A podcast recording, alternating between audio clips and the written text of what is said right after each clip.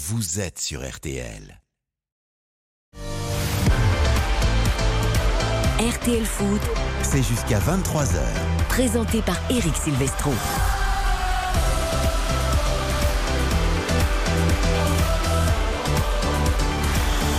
Et après le rugby, à l'honneur de 20h à 20h30 tous les vendredis, tous les samedis et tous les dimanches, on refait la Coupe du Monde sur RTL. Le foot revient avec le retour de la Ligue 1 ce soir, la 5e journée après la trêve internationale.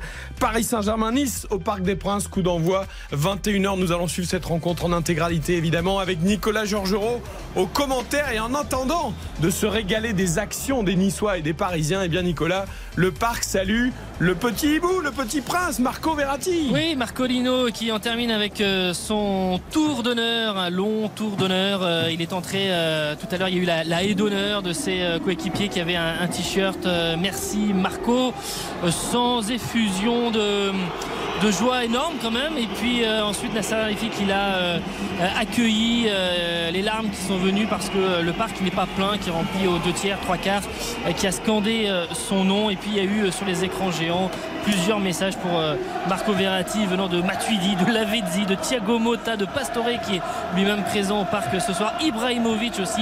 Tous ces noms ont été acclamés. Thiago Silva, Ibrahimovic qui disait à Paris tu es devenu un homme, et donc là évidemment très ému avec ses larmes Marco Verratti. Puis ensuite il est en train de terminer le tour d'honneur avec sa famille, ses deux enfants et sa femme. Et puis il est resté très longtemps devant le virage Auteuil où d'abord le micro pour s'exprimer ne marchait pas, il a pris un mégaphone, on n'a pas très bien entendu en fait, mais c'est pas grave. Ensuite les ultras sont venus lui donner un drapeau qu'il a agité devant le virage. On a eu une décennie de magie, 30 trophées avec Paris, un monument nommé Marco Verratti, c'est ce qui avait été déployé. Voilà. Eh bien nous y reviendrons évidemment avant cette rencontre sur l'hommage rendu à Marco Verratti. On peut peut-être pour certains regretter son départ, pour d'autres beaucoup moins. Salut Karine Galli. Bonsoir Eric, bonsoir à tous. Bah écoutez, très bien, en tout cas ce qui est sûr et ce qui n'est pas fin, c'est l'émotion de Marco Verratti, parce qu'on le voit qu'il a les larmes aux yeux, on sait qu'il voulait pas partir et qu'il y a une histoire de fair play financier qui est scandaleuse et de passe-passe. Je suis le Qatar, Qatar. Exactement. On se fout de nous, mais en tout cas son émotion et ce qu'on voit là à l'écran, c'est touchant. Ça, c'est pas une question d'argent. Je vous encourage d'ailleurs d'aller écouter le podcast On refait le match sur l'appli RTL et sur le site rtl.fr. Il y a un numéro qui est consacré justement à ce départ de Marco Verratti. Et je peux vous dire que je tiens à peu près dans ce podcast le même discours que vous par rapport à ce départ qui, à mon avis, pas du tout souhaité par l'Italien. Bonsoir Bruno Constant. Bonsoir Eric, bonsoir à tous. L'Angleterre l'a boudé, Marco Verratti. Ils n'ont pas cherché à le recruter, vous qui êtes d'habitude notre voix anglaise et qui ce soir allait parler de Ligue 1. C'est de votre faute, vous parlez de toutes les soirées de Marco Verratti dans les bars et les clubs parisiens. On se méfie en Angleterre. Les joueurs en Angleterre ne font jamais la fête, ne font jamais de soirée. Toutes les infos sur ce PSG Nice, les compos évidemment avec Nicolas dans quelques secondes, les paris ensuite sur cette rencontre, et puis nous aurons évidemment une présentation de la 5e journée de Ligue 1 avec notamment Rennes-Lille et Lens-Metz. Ce sera demain à 17h et 21h avant le Lyon. Le Havre de dimanche soir à 20h45 avec Fabio Grosso, nouvel entraîneur de l'Olympique Lyonnais, l'ancien joueur de l'OL international italien, qui est donc le successeur de Laurent Blanc. Et puis à partir de 21h, nous serons également avec Patrick Hisson au Stadium de Toulouse, parce que le rugby continue également avec le Nouvelle-Zélande-Namibie dans le groupe A, celui des Bleus. Vous étiez déjà bien installés sur RTL tout au long de la journée, encore plus depuis on refait la Coupe du Monde de rugby à 20h, et vous restez avec nous évidemment jusqu'à 23h pour cette Ligue 1 et ce RTL Foot. C'est parti. Eric Silvestro, RTL Foot. Pas de Marco Verratti donc dans le 11 de départ du Paris Saint-Germain ce soir. Nicolas Georgerot, même s'il est bien présent au Parc des Princes, on l'a compris. Est-ce que Kylian Mbappé est dans le 11? C'est ça la question qu'on se pose. Oui, il sera bien titulaire, Kylian Mbappé associé en attaque à Gonçalo Ramos et à Ousmane Dembélé qui est donc titulaire, et pas de Randal Kolo Muani dans le 11 de départ du Paris Saint-Germain de cette équipe de Luis Enrique. Donnarumma dans le but, une défense avec Hakimi, Danilo associé à Škriniar avec Lucas Hernandez sur le côté gauche. Il y a aussi la gestion, évidemment le retour de certains très tardivement, on pense à Marquinhos et à Ugarte qui ne sont pas dans le 11 donc, puisqu'il y a eu eu des matchs internationaux qui sont terminés depuis moins de 72 heures. L'un était en Équateur et rentré de Quito, l'autre était à Lima avec la sélection et est rentré donc du Pérou. Vitinha, Warren Zaïre-Emery et Soler, voilà pour le milieu de terrain, et puis le trio de devant, je vous le redonne, Mbappé, Ramos et Dembélé, voilà pour le 11 parisien. Côté niçois, alors ce ne sera pas Attal sur le côté droit, c'est Lotomba qui est titulaire dans le 11 de Farioli, avec Todibo et Dante dans la charnière centrale, Bulka dans le but, un ancien parisien d'ailleurs, avec une doublette de gardiens parisiens puisque Sirigu s'est engagé un an, donc les deux gardiens sont passés par le Paris Saint-Germain. Barre à gauche, Daguichimier au milieu de terrain avec Sanson et Khéphren Thuram, et puis les trois de devant, Laborde, Moffi et Diop. De ce point de vue là, ça ne change pas par rapport au match de Nice lors du succès face à Strasbourg, 2-0. Nice, équipe invaincue, on le rappelle, meilleure défense du championnat avec seulement 2 buts encaissés mais 3 matchs nuls. Les Niçois ne sont que 8e pour l'instant avec 6 points, le PSG 2e avec 8 points, à 2 longueurs de l'AS Monaco qui jouera à Lorient dimanche à 13h. Compo logique. Alors on va voir aussi le PSG sans Ugarte, parce qu'Ugarte fait tellement de boulot au milieu avec ses 4 poumons et ses 42 km par match, Karim, que voilà, un premier match sans Ugarte, ça va être intéressant aussi. Oui, parce que c'est vrai que pour le coup la somme était énorme et elle reste quand même énorme pour Ugarte, mais jusqu'à présent on a vu un joueur qui avait énormément de caractère, qui grattait des ballons, qui avait réussi ses débuts avec le PSG. Alors on sait que parfois il y a des joueurs qui réussissent et qui s'éteignent, on espère que ça ne sera pas le cas, mais on a vu du caractère dans ce milieu de terrain grâce à lui, il a beaucoup amené. J'ai hâte de voir aussi Gonçalo Ramos, on a vu qu'il avait marqué avec son équipe nationale de Portugal. Randal Kolo Muani au contraire, lui n'a pas marqué des points en équipe de France et n'a pas marqué d'ailleurs tout court, donc j'ai hâte de voir ce que ça va donner ce soir. Et puis Kiki, je pense qu'il a passé à un match sans marquer et un deuxième sur le banc, donc ce soir il va être un peu énervé. Chaud, voilà, sachant qu'il y a une semaine de fou qui s'annonce, Dortmund mardi pour l'entrée en lice en Ligue des Champions, et ensuite le classique face à Marseille dimanche prochain. Qu'est-ce que Bruno Constant attend de ce PSG Nice? Qu'est-ce qu'il va regarder avec beaucoup d'attention? La même chose, l'absence d'Ugarte, le fait qu'Ugarte soit sur le banc, voir comment ce milieu de terrain va tenir, comment il va presser aussi, parce que la force d'Ugarte c'était de presser, de défendre en avançant. Évidemment de voir Mbappé. Alors je suis déçu, j'aurais voulu voir Youssef Fatal face à Kylian Mbappé, parce qu'il y aurait eu un duel sur ce couloir et... Oh, Lotomba il n'est pas en reste au niveau vitesse. Oui, mais on l'aura pas, défend plus, c'est dommage. Après je suis curieux de cette équipe de Nice, parce que je sais pas quoi en penser en fait, je sais pas si elle est bonne, ça progresse lentement, gentiment, mais on sait qu'à l'épreuve du PSG au parc ça peut très vite exploser. Vous voulez un révélateur effectivement le PSG pour les Niçois ce soir, et puis ensuite ce sera Monaco dans le derby, donc effectivement c'est là aussi une semaine importante pour les Niçois. Est-ce que vous voulez une bonne nouvelle avant qu'on lance les paris, Bruno Constant? Allez-y. Votre chouchou Harry Kane vient d'ouvrir le score dans le choc en Bundesliga entre le Bayern Munich et le Bayer Leverkusen de Xabi Alonso. Petit but de Renard, de Raccro dans la surprise de la tête. Voilà. Harry Kane qui marque avec le Bayern. Et 1-0 donc pour le Bayern face au Bayern Leverkusen. Et je peux dire un petit mot là-dessus, parce que j'avais pas l'information comme quoi Harry Kane n'avait même pas eu d'hommage de la part de Tottenham, donc, et je l'ai vu sur un tweet de Philippe Auclair, notre confrère anglais. Je trouve que c'est une honte absolue. Alors je ne sais pas s'il y a une raison, Bruno, mais alors c'est compliqué. On rend des hommages pour n'importe qui, mais Harry Kane il symbolise quand même la longévité à Tottenham, et c'est quelqu'un qui aime profondément ce club, qui n'a jamais triché. Alors pourquoi il n'a pas eu droit à des hommages? Il n'a pas eu droit parce qu'il est parti très vite pour signer son transfert, et quelques heures plus tard, enfin le lendemain ou le surlendemain, il jouait avec le Bayern de Munich et il n'a pas eu le temps de revenir à Tottenham. Il y a eu la coupure internationale, il était pris avec l'Angleterre, il n'a simplement pas eu le temps de revenir. Donc au Tottenham Stadium. Non, pas du tout. Il y aura un hommage pour lui, c'est évident. Il y aura un hommage pour lui. J'espère.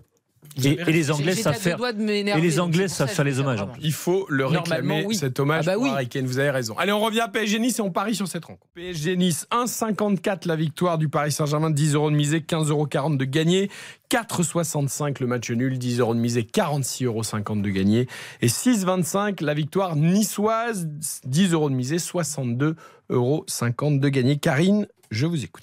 J'ai une cote à 12,50 à vous proposer, avec le PSG qui marque dans les demi-temps, le PSG qui remporte le match. 2 buteurs, pas 2 ou 1, 2 buteurs. Kylian Mbappé, donc je vous l'ai dit, il a besoin entre guillemets de marquer, parce que là 2 matchs sans marquer, dont un qu'il n'a pas joué, mais ça doit quand même le titiller. Et Gaëtan Laborde, qui est un Niçois qui réussit notamment très bien face au PSG et qui est un très bon joueur. Et enfin, nombre de buts plus de 2,5, ça nous fait une cote à 12,50. C'est noté. Est-ce que Bruno a fait des petits paris sur cette rencontre. Je l'écoute. J'étais assez raisonnable. Donc, my match avec une cote totale à 12. Évidemment, les deux équipes qui marquent, parce que je sens que Nice en contre aura forcément des espaces. Petit Moffi, là, dans l'espace, là, dans le dos. Et oui, et moi, j'ai mis buteur Mbappé et Moffi. Évidemment. Ouais. PSG qui gagne, évidemment, ça me paraît assez logique. Je prends pas beaucoup de risques.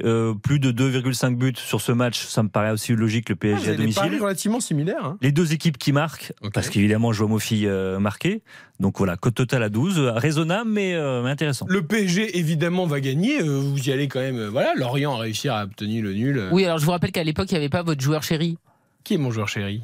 C'était Kylian Mbappé. Ah, le déjà meilleur buteur du championnat. Tu veux dire qu'il n'a pas joué, qu'il manque un match et demi sur 4. Voilà. Ouais. Et qui est déjà meilleur buteur du championnat. C'est fou quand même, les chiffres ne mentent pas, Karine. Oui, mais écoutez, après quand on nous explique qu'on a Mbappé dépendant en équipe de France, alors qu'on met une équipe C et un dispositif qui n'a ni queue ni tête, forcément, on peut faire dire tout et n'importe quoi. Là encore, monsieur. Les chiffres. Ah ben non, là c'est pas les chiffres, c'est à chaque fois que Kylian Mbappé n'a pas été titulaire en équipe de France. Ah ben bien sûr. Oui, mais l'équipe de France n'a pas gagné. Mais il faudrait voir l'équipe. C'est un fait. On oublie quand il est là et quand les Bleus perdent face à la Croatie, par exemple. Pas de débat sur Kylian Mbappé ce soir, c'est pas le but de l'opération. Peut-être. Merci pour votre paris. S'il est très bon ou s'il n'est pas au rendez-vous. Mais pas, tout va bien, on va passer une belle soirée tous ensemble. Appelez-moi la maman de Kylian Mbappé, plutôt qu'elle soit au parc pour regarder le match, qu'elle vienne en studio avec nous, parce que là j'ai besoin de soutien face à Bruno Constant. Vous savez, je crois qu'elle est assez présente dans les médias. Oui, juste des faits. Mais là je pense qu'elle est plutôt au stade et elle regarde le match et elle a bien raison. Ça l'empêche pas éventuellement de pouvoir envoyer un texto si elle en a envie. Eh bah écoutez, on peut dialoguer, il n'y a pas de souci sur RTL, nous sommes ouverts à tous les dialogues. 20h44, première pause dans RTL Foot, on est à un quart d'heure du coup d'envoi de ce PSG Nice. RTL Foot. Présenté par Eric Silvestro. RTL Foot. Présenté par Eric Silvestro. RTL Foot jusqu'à 23h ce soir avec Karine Galli, avec Bruno Constant, avec Nicolas Jean-Jean au Parc des Princes pour Paris Saint-Germain-Nice. Le coup d'envoi 21h. La suite de cette 5e journée, ce sera demain avec deux rencontres. Rennes-Lille à 17h et Lens-Metz à 21h en intégralité dans RTL Foot. Après, on refait la Coupe du Monde de rugby. Ce Rennes-Lille, Karine Galli, m'intéresse particulièrement parce qu'on parle de deux équipes européennes déjà, deux équipes qu'on annonce comme des poils à gratter du championnat pour le Paris Saint-Germain, même si pour l'instant il y a encore quelques balbutiements, deux belles équipes qui quand elles veulent joue très bien au ballon.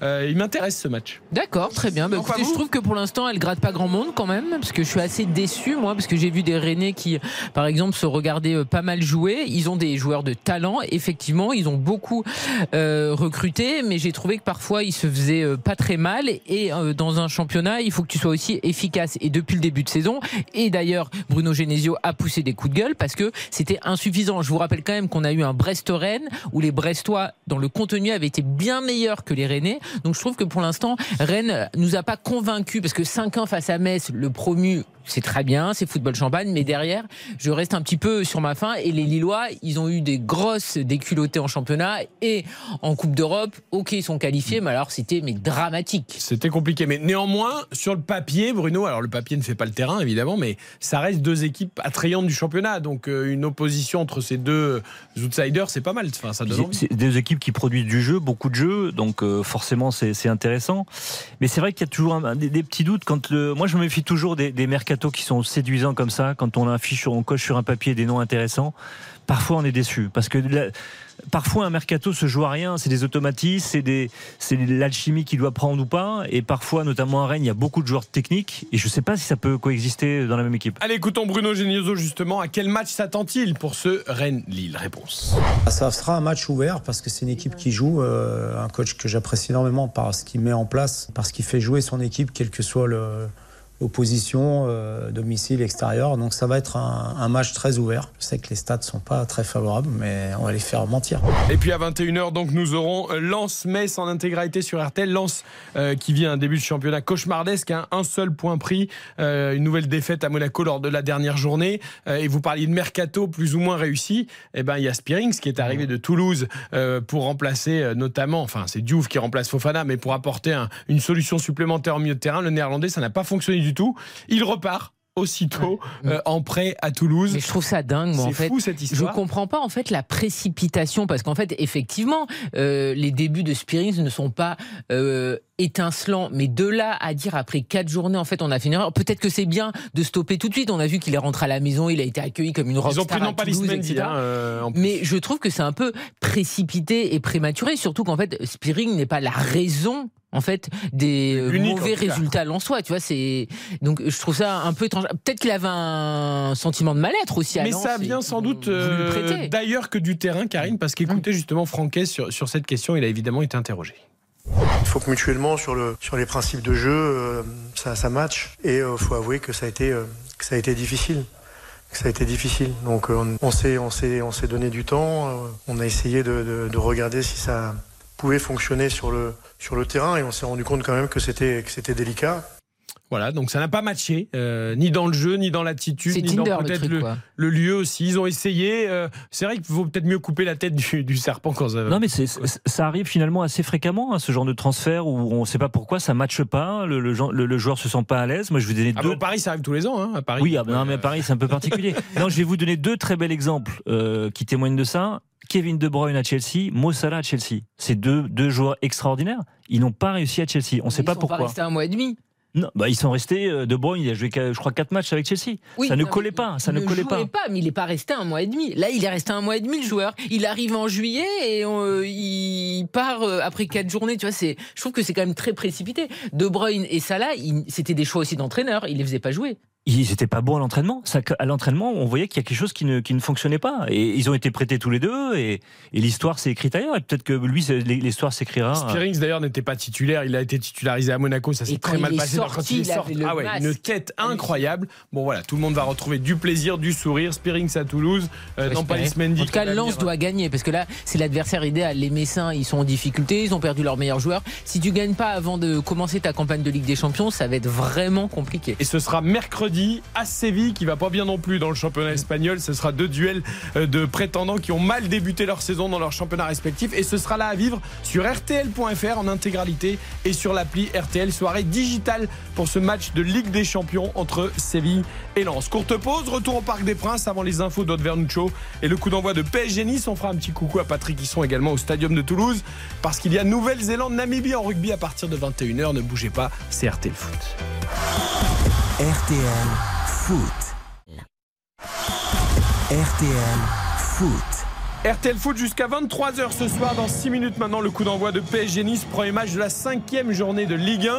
Nicolas Jean-Jean au Parc des Princes, où tout le monde a sorti les écharpes, parce que la musique retentit évidemment pour l'entrée des équipes imminentes sur la pelouse. Dans quelques secondes, effectivement, c'est 2 équipes qui vont entrer sur la pelouse du Parc des Princes dans des conditions de jeu idéales, 23 degrés, très léger vent, mais et dans des conditions météo impeccables pour jouer cette rencontre. En ouverture de la 5e journée, on peut rappeler les compos d'équipe. Donnarumma dans le but parisien avec Hakimi, Danilo, Škriniar, Lucas Hernandez en défense.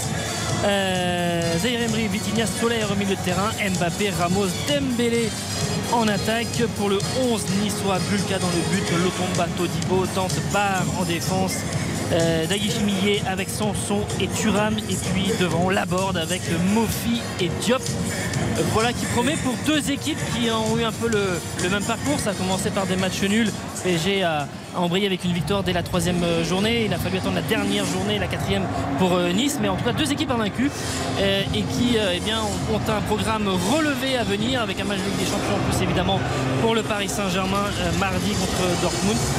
Mais c'est peut-être un match qui promet, et surtout de voir un petit peu pour les 2 équipes s'il y a confirmation de ce qu'on avait vu lors des 2 matchs qui précédaient la trêve internationale, avec donc du mieux dans le jeu, un petit peu plus de repères côté niçois avec les demandes et les consignes de Farioli, et puis côté parisien évidemment avec l'apport de Mbappé, de Dembélé notamment. Et on a vu que c'était complètement différent.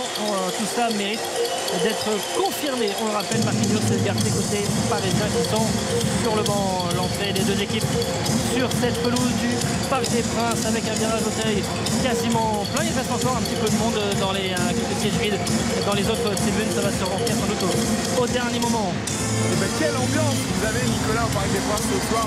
On va vous retrouver juste après les infos, évidemment. Donc, pour ce PSG Nice, je vous signale juste que le Bayer Leverkusen vient d'égaliser face au Bayern Munich, malgré la présence d'Harry Kane. Un coup franc direct, plein de lucarne, absolument magnifique de Grimaldo. À tout de suite. RTL. 20h56. Avant le coup d'envoi de PSG Nice, toute l'info avec Aude Vernuccio. Bonsoir Eric, bonsoir à tous. Deux hommes toujours en garde à vue ce soir. Le père et l'oncle d'un enfant de 7 ans retrouvé mort au domicile familial à Perpignan. Le garçon a été retrouvé dans une baignoire en partie congelée. Les deux petites sœurs ont été hospitalisées. Elles portent des traces de multiples traumatismes. L'incendie avenue de Choisy dans le 13e arrondissement de Paris est désormais éteint après l'intervention de 100 pompiers. Le feu s'est déclaré au 6e étage d'un immeuble d'habitation. On compte un blessé léger intoxiqués par les fumées. La campagne de rappel vaccinal contre le Covid-19 est avancée de 2 semaines. Elle débutera donc le 2 octobre. Face aux incertitudes sur la circulation du virus, en hausse, on le disait, plus 30% de passages aux urgences, plus 17% de consultations chez SOS Médecins. Merci. Merci beaucoup, Aude Vernuccio. À tout à l'heure à la mi-temps de ce PSG Nice et de Nouvelle-Zélande-Namibie. On va retrouver également Patrick Hisson dans quelques secondes.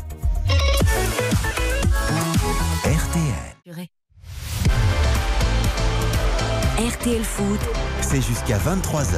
Présenté par Eric Silvestro. Tout de suite le Parc des Princes pour le coup d'envoi de PSG Nice avec Nicolas Georgerot. Ça vient de partir, Nicolas. Depuis quelques secondes, effectivement, le coup d'envoi donné par les Parisiens avec cette touche tout de suite qui a été trouvée. Lucas Hernandez qui va la jouer. On est vraiment à proximité de la surface de réparation de l'OGC Nice. On joue court pour trouver Vitinha. On est venu gêner. Ce sera même un corner. Premier corner pour les hommes de Luis Enrique pour être tout de suite dans la moitié de terrain de l'OGC Nice et dans la surface de réparation avec Marcin Bulka qui parle beaucoup à ses partenaires. On vient jouer à deux ce corner avec Dembélé, avec Kylian Mbappé. On revient dans l'axe avec Hakimi, le ballon qui va être décalé. Soler, le centre pour retrouver Ousmane Dembélé au second poteau. Vitinha qui récupère la balle. Kylian Mbappé qui centre, la tête d'un défenseur niçois, ça va revenir. C'était Todibo qui était là, et avec ce ballon qui va être écarté, vraiment en main mise pour l'instant des Parisiens sur ce ballon avec le centre à venir, nouveau centre. Ça passe devant un petit peu tout le monde. C'était dangereux avec notamment Danilo qui était resté aux avant-postes, qui aurait pu avoir une opportunité. Ils reviennent les Parisiens avec Kylian Mbappé peut-être pour partir dans une série de drills. Ça revient derrière avec Warren Zaïre-Emery. Ça part fort, 1 minute 30, 0-0, mais possession parisienne. Avec grosse occupation parisienne dans ces premières secondes. Le temps pour nous d'aller au Stadium de Toulouse tout de même pour saluer Patrick Hisson pour suivre Nouvelle-Zélande-Namibie ce soir en rugby dans la Coupe du Monde. Bonsoir mon Patrick. Bonsoir à tous. Le stadium évidemment, qui vient de vibrer après le Hakan et aux Zélandais avec beaucoup de silence.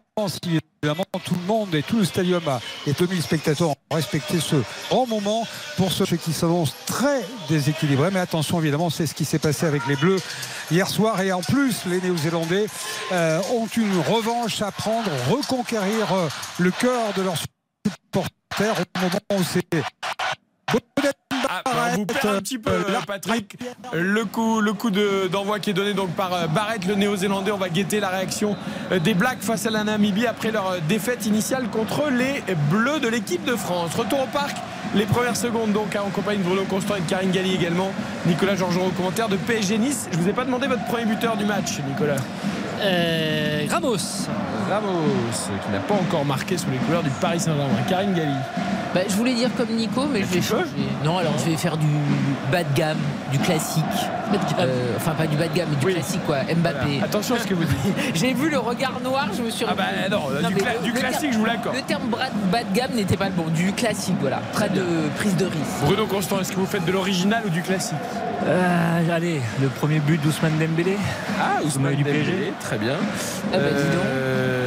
Bruno Constant. Bon risque, Comme personne n'a joué un niçois, je vais jouer Moffi pour le premier but de la rencontre. Allez Nicolas, les Parisiens qui confisquent le ballon. Exactement, avec ce ballon maintenant au cœur du jeu qui va arriver sur le côté gauche avec Vitinha qui a du champ, qui donne tout de suite à Kylian Mbappé qui est alerté aux abords de cette surface. Et on se replie avec notamment Lotomba, le ballon qui est remis dans l'axe à Ousmane Dembélé, peut-être pour déclencher la frappe, la feinte. On est face à lui, face à l'ancien Barcelonais, Zaïre-Emery qui aiguille maintenant à gauche. Ce ballon pour Vitinha après le relais de Mbappé, le centre, on essaie de trouver la tête de Ramos, le ballon ne lui est pas arrivé, il reste très haut. Pour l'instant les Niçois qui ont du mal à dégager leur camp, il y aura une position de hors-jeu signalée par l'arbitre assistant, l'un des assistants de monsieur Turpin, de quoi leur donner un petit peu d'air. C'est fou comme Todibo a l'air tout de suite beaucoup plus en confiance qu'en équipe de France, le maillot est beaucoup moins lourd, le Niçois, l'équipementier doit avoir fait un maillot beaucoup plus léger, et puis en plus il a Dante à côté, bah oui, donc il se sent beaucoup mieux. C'est quand même aussi l'explication de Dante, parce qu'on le sait, c'est un joueur qui est ultra expérimenté, qui est quand même rassurant, qui le guide s'il y a un souci, alors que là il y avait deux joueurs inexpérimentés en équipe de France qui se regardaient et qui n'étaient absolument pas sereins, donc il n'y avait personne pour... Oh attention avec le ballon qui est remis derrière avec l'occasion à la fois pour Sanson qui était resté là et pour Moffi, mais Donnarumma fébrile au moment de la relance sur cette action qui paraissait totalement anodine. Et puis ensuite eh bien, cette difficulté à ressortir la balle. Nico, ce qui est exceptionnel, c'est que Donnarumma nous fait une Donnarumma, donc une relance qui est complètement hasardeuse, et il engueule son partenaire en disant regarde bien. Non mais c'est quand même exceptionnel. Navas s'inscrit sur la liste du PSG pour la Ligue des Champions. Non, mais, je veux dire, Donnarumma il est quand même gonflé, c'est lui qui prend un risque et il sous-entend que c'est son partenaire en fait qui est fautif et qui n'est pas concentré, qui ne regarde pas. Il est assez coutumier du fait d'ailleurs des fois d'accuser un peu les uns les autres. On a vu ça au fil des matchs notamment l'année dernière. Alors il a fait des parties extraordinaires, on ne cesse de louer évidemment ses réflexes sur la ligne, le jeu au pied est un petit peu plus compliqué, mais évidemment qu'il a sauvé des points et qu'il a été précieux des fois l'an passé pour le Paris Saint-Germain, mais il y a aussi des moments sur des matchs qui étaient un peu moins médiatisés on va dire, ou qui un petit peu plus de difficultés et une propension un peu à enguirlander les autres. Luis Enrique a été très clair sur sa gestion d'effectifs, il va faire beaucoup tourner. Est-ce qu'il a évoqué le cas des deux gardiens? Parce que moi je sens tout à fait capable de changer de gardien en cours de saison si ça lui plaît pas. Il a dit que Donnarumma était numéro 1, ça c'est sûr. Oui. Après, après c'est un peu la langue de bois en disant j'ai 4 gardiens de très haut niveau, voilà, je suis très satisfait. Ça c'est un petit peu ce qu'on a depuis le début de saison dans la bouche de l'ancien coach du Barça. Dans les faits, là, je te rejoins, c'est-à-dire que s'il y a des difficultés assez marquées, notamment en Ligue des Champions, je pense que pour une fois il n'y aura pas un coach qui va hésiter. Attention, le ballon qui est perdu au cœur du jeu, Terem Moffi qui le récupère, il a essayé de le donner dans l'axe, Škriniar qui relance d'un amorti de la poitrine et qui fait une passe pour trouver Zaïre-Emery. C'était un petit peu dangereux ça aussi, il y avait encore des Niçois qui étaient autour, ils restent bien haut, les hommes de Farioli, c'est bien fait ça avec notamment Laborde, Moffi, on va aller essayer de gêner Danilo. Oui, pour terminer, je pense qu'évidemment Luis Enrique qui a une marge de manœuvre comme très rarement comme quasiment ils n'ont jamais eu les entraîneurs du Paris Saint-Germain, n'hésitera pas à le faire et à changer. 0-0 au parc, après 6 minutes, on attend la première étincelle évidemment, on fait juste un petit crochet par le stadium de Toulouse, parce que là la première étincelle des Blacks elle est arrivée très vite. Patrick Hisson dans ce match. La première attaque, 3 temps de jeu et finalement c'est le demi-mêlée Roigard qui est allé inscrire un essai entre les poteaux et c'est évidemment transformé, ça fait 7-0, même si là la Namibie a peut-être une occasion de réduire le score avec une pénalité. Que vont-ils faire?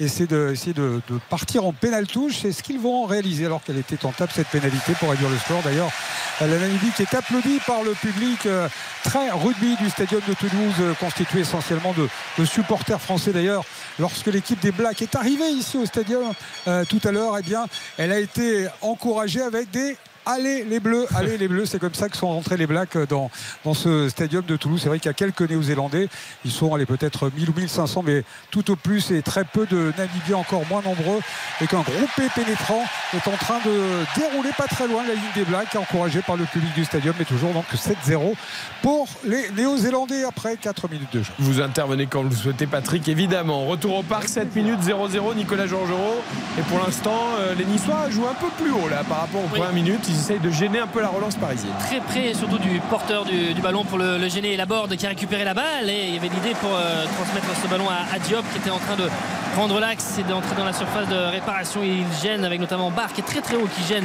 la relance parisienne. C'est très bien fait pour l'instant, ils quadrillent très bien le terrain, ils sont parfaitement en place. Pendant l'intervention de Patrick, il y a eu un tacle de Khéphren Thuram, un excellent engagement, et il est venu frapper un petit peu le haut du tibia de Danilo qui était venu tacler la balle. Il y a eu un coup franc pour le Paris Saint-Germain, et Danilo s'est relevé. On va mettre ce ballon derrière à Bulka, la 9e minute, 0-0 entre le PSG et Nice, avec Dante qui va écarter côté gauche à Barre qui a un petit peu de champ. Hakimi est vraiment replié, il est sur Diop. Pour l'instant, Soler était assez loin dans le couloir, il n'est pas venu vraiment le gêner. Todibo, il lève la tête, il voit Sanson qui a décroché. Du coup, les Parisiens aussi montent un petit peu plus, à l'image de Zaïre-Emery qui est venu le gêner, avec Barre qui va faire l'effort pour récupérer la balle. On voit ce jeu un petit peu, des fois la prise de risque de Farioli qui est demandé à son équipe. Ils ont récupéré la balle, un bon jeu là de Danilo qui récupère la balle. C'est bien fait avec Hakimi qui va changer le jeu pour trouver Mbappé. Il y a la tête de Lotomba, il a vu la trajectoire, il est venu mettre la tête juste devant l'international français Lucas Hernandez, avec Vitinha, Zaïre-Emery. On est à 30 mètres, il lève la tête, peut-être écarté côté droit, c'est Hakimi qui va le faire là-bas, donner ce ballon à Dembélé qui va percuter un petit peu, accélérer. Il avait trois joueurs face à lui, il revient un petit peu dans l'axe. Mbappé est venu par là avec ce ballon qu'il avait. Attention, la perte de balle avec Moffi, ça peut aller très vite, on l'a vu face à Strasbourg lors de la 4e journée. Moffi qui ne perd pas la balle, il a vu que c'était un petit peu compliqué, il revient et donne ce ballon à Laborde qui lui aussi ne perd pas la balle. C'est très bien fait, sans paniquer, j'allais dire, sans se précipiter. Ils ont récupéré la balle. C'est un peu dommage quand même que Sanson court moins vite que Moffi, parce que du coup Moffi attendait pour lui donner dans la profondeur vers le but, mais Sanson était toujours derrière lui. Oui, mais au final il donne la balle à Laborde qui est lui aussi obligé de couper. Attention, Moffi dans la surface de réparation, la frappe dans un angle fermé, mais au contact Škriniar était un petit peu loin de Moffi. Il tope un peu son ballon, il ne peut pas le mettre toute la puissance qu'il souhaite dans cette frappe, mais là on a vu sur ce ballon dans la profondeur, Škriniar était assez loin. J'ai cru à mon premier buteur Moffi, un ballon dans le dos, la vitesse. Frappe-là. Ah ouais, le problème c'est qu'il a raté sa frappe. Mais ils sont assez sereins quand même, les Niçois. Ils sont assez sereins, ils sont pas si pressés que ça. Ils sont pressés par moments, par séquence, par les Parisiens. Mais dès qu'ils récupèrent le ballon, ça explose très vite. Ils sont très peu pressés, je trouve, dans les duels. Je sais pas si c'est déjà les premiers signes de l'absence de Ugarte au milieu de terrain. On va attendre un petit peu. Oui. Mais non, mais on va guetter parce que désormais, voilà. C'était le moteur de ce terrain parisien. Il y a un PSG avec Ugarte. Moi, je pense qu'il y en aura. Enlevé deux cylindres au moteur. Il y a moins ce côté. Tu as raison. Il y a moins ce côté harceleur. Zaïre-Emery qui monte un petit peu plus sur le porteur du ballon aussi. On le voit. Ils essayent de coordonner le pressing, mais Ugarte était vraiment, j'allais dire, à 50 cm du porteur du ballon sur les relances, et il récupérait un nombre assez élevé de balles. Les Parisiens sont un petit peu plus loin. Il y a eu une mauvaise transmission de Zaïre-Emery, ça a été une touche avec ce ballon pour trouver avec Moffi. La belle bataille là avec Škriniar. Oh la faute de Škriniar, oui. Ah non, il siffle une faute de Moffi qui s'est accroché à Škriniar. Au départ, c'est Škriniar, je pense, qu'il fait la faute. Qui protège la balle, mais je sais pas, il me semblait qu'il avait passé les bras quand même Škriniar, et qui bloquait un petit peu Moffi. En tout cas, c'est un beau duel. Škriniar, de toute façon, c'est la grosse interrogation sur quand ils vont avoir un attaquant comme ça capable de prendre de la vitesse. Ouais. C'est l'interrogation qu'on a sur Škriniar depuis le début de la saison. Hein. Moffi, c'est un petit test pour lui. Oui, clairement, dans le gabarit, bon test, dans la vitesse, sur le démarrage. Hein, déjà, de ne pas reculer à l'impact, et puis ensuite de suivre le démarrage. C'est vrai que c'est un bon test, avec pour l'instant ce ballon pour Khéphren Thuram. Je regarde Zaïre-Emery, il a pris un petit coup, c'est Soler pardon qui a pris un petit coup là-bas, et qui est en train de boitiller. En tout cas, il teste un petit peu sa cheville, ça va aller mieux. La longue transversale de Todibo pour essayer de trouver la Laborde, c'est un petit peu fort, et puis difficile à contrôler pour l'ancien René. Ce ballon derrière Škriniar qui va donner à Donnarumma. On va scruter la relance aussi du portier parisien qui donne à Danilo, mais il reste très très haut avec Moffi notamment, et le travail de Diop. Ce ballon qui arrive dans l'axe, qui est perdu par les Parisiens. Sanson était là, et le ballon a été mal contrôlé par Sanson. Ils s'en sortent bien, les Parisiens, avec Vitinha, avec Mbappé. Maintenant Lucas Hernandez qui propose une solution dans le couloir. Est-ce qu'il va être servi? Non. Mbappé remet dans l'axe pour trouver Soler. On ne s'est pas du tout compris. Ils se sont pas du tout compris entre Dembélé et Ramos. Alors Ramos c'est un petit peu loin, mais Dembélé n'a pas plongé dans le dos de Melvin Barr. C'est sa nouvelle spéciale à Kylian Mbappé. Il adore faire ça. crocheter à l'extérieur de la surface et donner des ballons ras de terre forts, soit à l'entrée, soit même dans la surface, latéralement comme ça pour se mettre face au but. Il le fait constamment. Est-ce que le jeu n'était pas plutôt à gauche avec la montée de Lucas Hernandez? La passe dans l'axe là, ça s'était ouvert. Vous voulez que ça finisse comme Chouameni quand même, hein. Bah, ça aurait pu. En équipe de France, il fait exactement ça, hein, très souvent en équipe de France. Et il le fait de plus en plus. Ces ballons, effectivement, des passes de 20 mètres à peu près pour trouver les lieux posés. Le ballon, attention avec Danilo là, impeccable sur. Donc il restait collé à la poitrine, il y avait Diop qui essayait de partir dans son dos, Škriniar, Mbappé, hop, petit contrôle de la main me semble-t-il, ouais, M. Turpin, il l'a vu, va siffler coup franc en faveur de l'équipe de Farioli, qui les deux coachs dans leur zone technique, les grands gestes de Luis Enrique pour parler placement et positionnement des uns et des autres. On a joué ce coup franc et les Niçois repartent de derrière 0-0 après pratiquement le premier quart d'heure, la 14e. Eh bien on va aller peut-être du côté du stadium parce que là il y a un festival qui est en train de s'enclencher.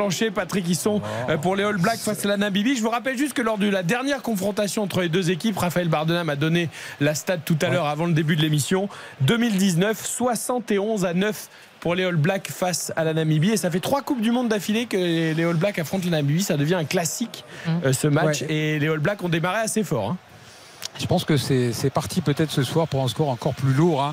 C'est vrai que les deux premières confrontations c'était 50 points, mais la 71-9 effectivement il y a 4 ans, au moment où la Namibie va tenter de réduire le score avec une pénalité de choix de poule qui passe entre les poteaux. Allez, un petit répit pour cette équipe de la Namibie qui est donc menée désormais 12-0 après un deuxième essai du demi-mêlée Roigard, 2 essais de Roigard après une mêlée qui a été littéralement enfoncée, emportée par le pack néo-zélandais qui avait beaucoup souffert dans ce secteur face aux Français. Mais là, dès la première mêlée de cette rencontre, eh bien, les Néo-Zélandais ont montré qu'il fallait compter de nouveau avec eux face, c'est vrai, à cette équipe de Namibie qui est tout de même plutôt solide sur les fondamentaux, sur les mêlées, sur les touches, mais là qui a vraiment été emporté, ce qui a eh bien, conditionné ce deuxième essai de Roigard, le demi-mêlée néo-zélandais, 12-3 désormais ici au Stadium de Toulouse après 11 minutes de jeu. Merci Patrick. Retour au parc, le quart d'heure de jeu 0-0 toujours entre PSG et Nice. Nicolas Jean-Jean, les sifflés pour une faute qui n'a pas été sifflée sur Hakimi, et là avec Mbappé qui fait un retour sur Sanson qui récupère la balle un petit peu sur l'énervement là, Mbappé qui a fait son retour, là il repart en dribble, là, il vient s'empaler un petit peu sur Thuram. Néanmoins il y aura faute entre faute d'Aguichimier et également Thuram. Si se met à défendre. Ah oui, là il a fait 50 mètres. Une course de 50 mètres. Bruno Constant a écarquillé les yeux tellement il n'y croyait pas. J'ai bien regardé, je pensais pas que c'était lui. Ouais, c'est bien lui. En plus avec le brassard maintenant jaune fluo, on reconnaît facilement. Non mais est-ce que c'est pas aussi une volonté de réveiller un peu son équipe qui est un peu mollassonne, léthargique à la perte du ballon. Oui, alors après il a vu aussi que Hakimi était au sol et qui était dans la surface de réparation. Donc il manquait quelqu'un derrière, il est venu aider.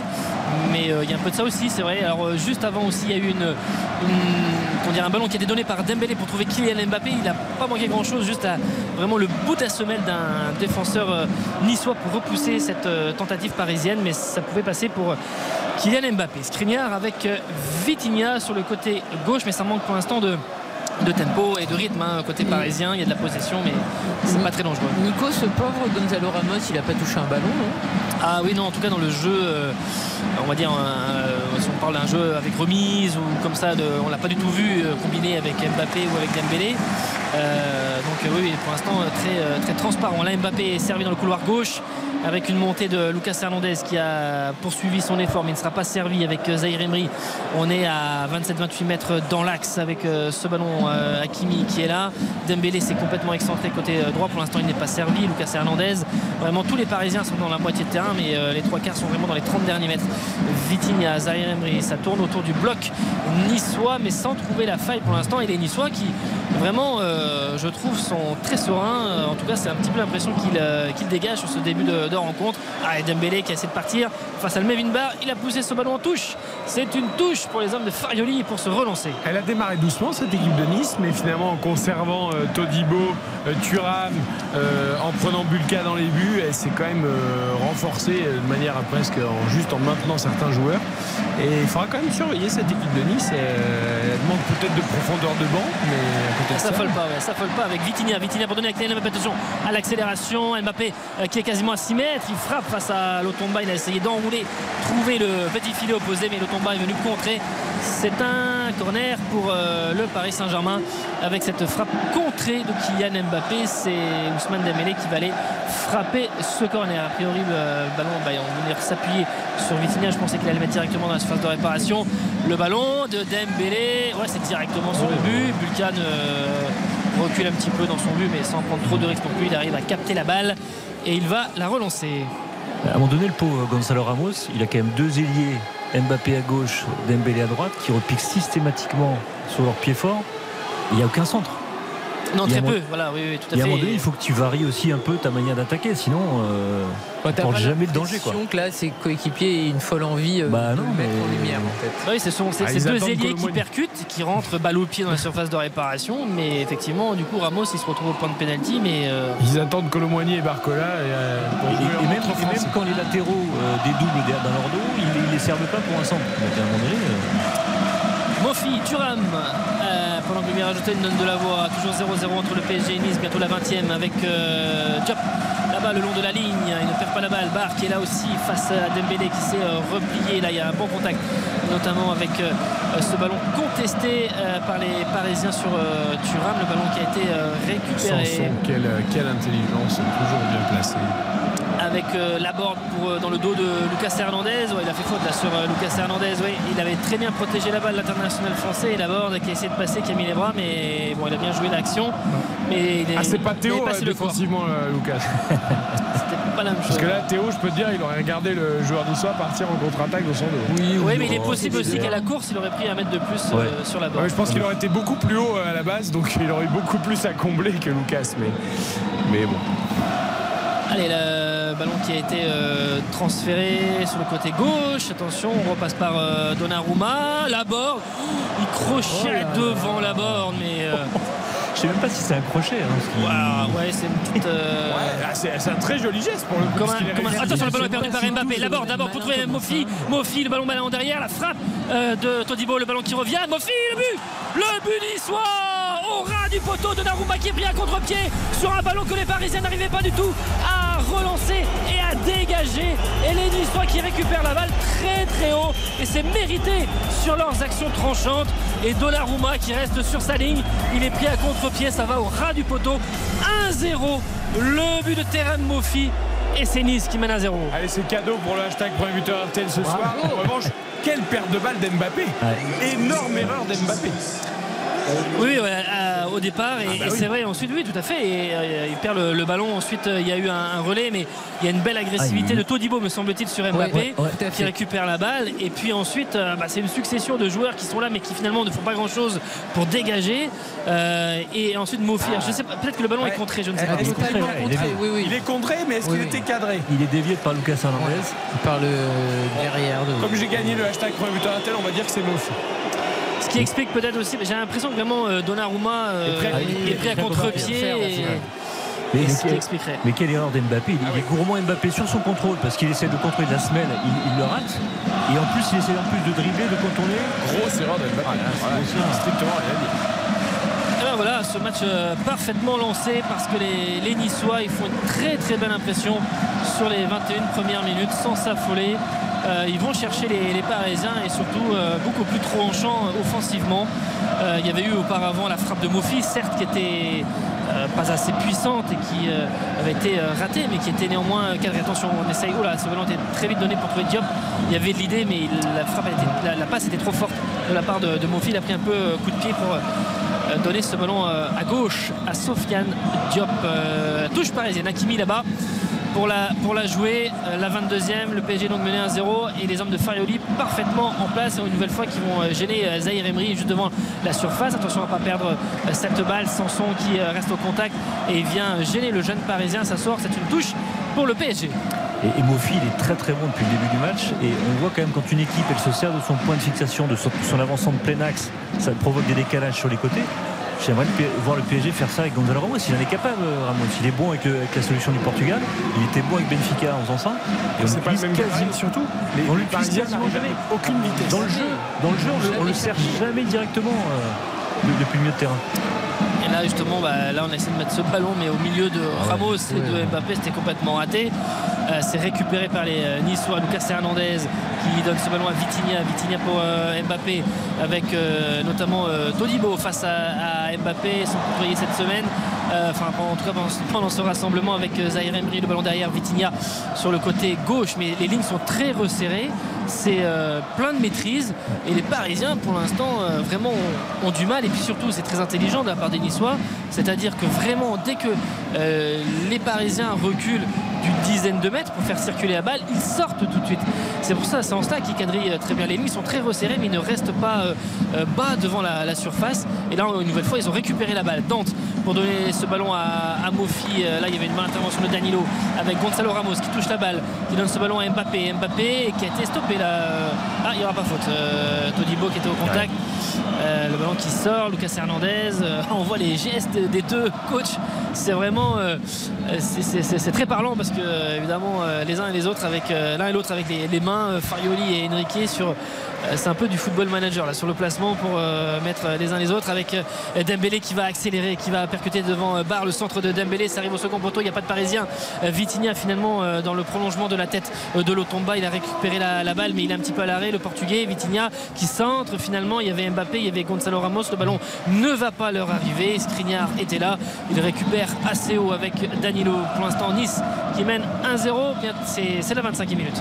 Et du coup c'est Zaïre-Emery qui joue en sentinelle, oui. Parce que je vois que Vitinha a repris un poste très à gauche comme on l'a vu depuis le début de la saison. Hein. Oui, sentinelle Zaïre-Emery. Alors c'est vrai qu'en passé, ils ont parfois alterné à ce poste-là, mais là c'est Zaïre-Emery qui est poste de sentinelle. Okay. Allez, Škriniar avec Lucas Hernandez, Mbappé qui est servi, mais un petit peu esselé comme ça le long de la ligne, avec Lotomba qui est impeccable, qui fait même cette talonnade pour Todibo pour se relancer. Plein de confiance là les Niçois au moment de relancer. Derrière c'est un petit peu compliqué, Škriniar était là, Zaïre-Emery était là, ils n'ont pas réussi à avoir la balle devant avec Moffi ou avec Laborde. C'est Todibo qui va jouer cette touche. Les Parisiens restent haut, mais pour l'instant ils arrivent aussi, les Niçois, à se défaire parfaitement du pressing parisien. Là, tu vois, je disais, j'aurais aimé voir Atal face à Mbappé. Lotomba, c'est un sacré client. Non, mais il est beaucoup plus défenseur qu'Atal dans J'étais déçu, mais en même temps, je comprends totalement le choix. Il est beaucoup plus explosif, beaucoup plus tonique, Lotomba. Et face à Mbappé, on sait que ça arrive. Mais plus défensif aussi. Là, il y a vraiment une intervention pleine d'autorité sur Mbappé, sans faire faute. Derrière la talonnade pour Todibo pour relancer. Le ballon pour les Niçois. Enrique qui est pas content du tout du placement de ses joueurs, d'une équipe un peu coupée en deux là, avec les défenseurs qui étaient très loin des milieux, avec le ballon pour les Niçois sur ce ballon qui arrive côté gauche. On va dans l'axe à Thuram, attention, Thuram, la frappe enroulée, l'arrêt, la parade de Donnarumma sur cette frappe enroulée de Khéphren Thuram qui allait au ras du poteau gauche de Gianluigi Donnarumma. Il s'est détendu, il a enlevé cette balle, mais il n'y avait personne devant Khéphren Thuram. Il est allé enlever cette frappe. C'est un corner pour les Niçois avec Dante. Limpide, magnifique, et frappe enroulée. Le bon décalage de Diop qui a bien percé, qui a fixé et qui a donné à Thuram juste dans l'intervalle quand ça s'est ouvert. Et les Niçois qui sont très dominateurs bien au-delà du tableau d'affichage, Nicolas. Sanson pour frapper ce corner pour les Niçois, avec notamment Laborde qui a pris le premier poteau. Ça arrive justement à ce premier poteau, Gonçalo Ramos qui a dégagé. La reprise est ratée de la part de Diop, ça sort. C'est un dégagement, 5,50 m pour Donnarumma. Karine, le PSG n'a pas eu une seule occasion. Ah non. Ouais, une vraie occasion, je parle. Non, Bulka, il passe une soirée facile. Après, on l'a dit, parce que ça se limite à Dembélé et Mbappé. Dembélé sur son côté droit, il touche pas beaucoup de ballons et il a eu des pertes. Mbappé, il est pas non plus au top, et le Gonzalo Ramos n'est jamais servi. Donc finalement, les actions parisiennes s'arrêtent à chaque fois quasiment au niveau du milieu de terrain ou dans les pieds de Mbappé, en fait. Et ce pressing très haut, des Niçois, Nicolas. Ouais, bien sûr. Et puis Donnarumma qui fait des passes un peu fortes pour Škriniar, il lui envoie des parpaings par moment. Là c'est un petit peu mieux appuyé, enfin en tout cas mieux dosé pour Danilo, mais ils n'arrivent pas à sortir, avec Soler qui va écarter le jeu pour trouver Lucas Hernandez, petit extérieur pied gauche avec Mbappé, c'est un peu miraculeux, et Todibo qui est en contact sur Mbappé, qui était tout proche de récupérer cette balle. On est dans le rond central, Mbappé maintenant pour donner ce ballon qui n'est pas en position de hors-jeu. Dembélé peut-être donner ce ballon à frappe, elle est ratée, il y a le retour de barre, il ne l'a pas donné à Gonçalo Ramos. Ousmane Dembélé, oh là là, avec Barre qui couvrait, mais qui à la course ensuite est venu gêner. Et donc ce ballon n'est même pas carré. Deux touches de trop, ça manque de simplicité dans le jeu du PSG. Alors, ils avaient une bonne réussite parce que Barcola couvrait un peu involontairement sur la passe d'Mbappé pour Dembélé en profondeur. Mais il se reprend bien. Il y a Ramos qui est tout seul. Oui, il est tout seul. Il va lui mettre avant. Il est tout seul. Sur les deux premiers appuis, il doit lui donner. Et il y a eu un geste d'humeur de Ramos. Il a raison. Qui a vraiment fait avec les bras. Et il peut même lui donner en espérant que Ramos lui redonne aussitôt. Non, mais c'est le choix de Dembélé là. Il a raison parce que si c'était Mbappé, il aurait servi. Et Dembélé, c'est pas un buteur. C'est ça la réalité. Quand tu vois ses statistiques, les trois quarts du temps, quand il ferme les yeux, il tue un pigeon. Alors parfois, il y a des buts magnifiques, mais c'est quand même pas au final sa spécialité. Et ça aurait été un joueur copain, Mbappé, il aurait servi tout de suite. Là, c'est pas pour le bien de l'équipe. Non, mais là, c'est vraiment un problème de QI football. J'espère que c'est que ça. Il a pas marqué son premier but. Donc c'est pour ignorer Gonçalo Ramos, c'est inquiétant. Je pense qu'il juste, voilà, comme dit Nico, il part seul au but, il n'a pas marqué. Et comme il regarde pas autour de lui, parce que c'est un joueur qui. Si c'est Mbappé, il le sert. Je sais pas. Oui. Tu vois bien en équipe de France quand ils jouent ensemble, ils se cherchent tout le temps. Oui, attention, Hakimi pour Mbappé. À l'entrée de surface de réparation, l'égalisation signé Kylian Mbappé, frappe à l'entrée de la surface de réparation, frappe sèche instantanée au ras du poteau de Bulka qui touche la balle mais qui n'arrive pas à l'enlever. Et l'égalisation signé Kylian Mbappé pour le Paris Saint-Germain. Alors la frappe d'Mbappé est magnifique, elle est spontanée, elle est forte, mais. Est-ce qu'il n'y a pas une petite erreur de main de Bulka quand même sur ce coup-là? J'ai l'impression, bon. Ouais, je dis petite parce que j'ai pas encore vu le ralenti, mais parce que la frappe est sèche, la frappe est spontanée, la frappe est. Pour toi, a priori. Mais pour un gardien de ce niveau-là, il doit mieux faire. Sixième but cette saison pour Kylian Mbappé sur cette frappe. Dessus, mais il arrive pas. J'ai l'impression qu'il peut mettre les deux mains. Elle lui échappe. Au lieu de mettre les poings, il essaye de mettre les mains. Il essaye de la dégager sur le côté, mais. Gant glissant. Oh là là. La balle qui ripe sur les gants. Bien vite, quand même. Oui, mais enfin, un bon. Non, mais un bon gardien de la sortir. Il a fait une Nobel, c'est bien. Et bien, Kylian Mbappé s'est en partie rattrapé de sa boulette qui a emmené le but niçois et ça fait un partout. Désormais, Moffi Mbappé, Nicolas. Oui, on a vu la relance de Bulka n'est pas bonne. Vitinhas qui va néanmoins réussir à la contrôler. En tout cas, Lucas Hernandez était là, il récupère la balle. La relance n'était pas bonne du gardien polonais de l'OGC Nice. Mais oui, puis on a vu toute la détermination sur le visage d'Mbappé. On voit aussi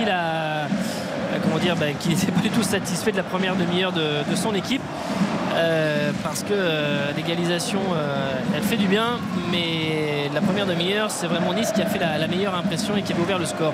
Hakimi pour trouver Soler là-bas avec Barr qui est intervenu, on réclamait une main côté parisien. Oh, le petit pont sur Zaïre-Emery avec Diop qui se régalait.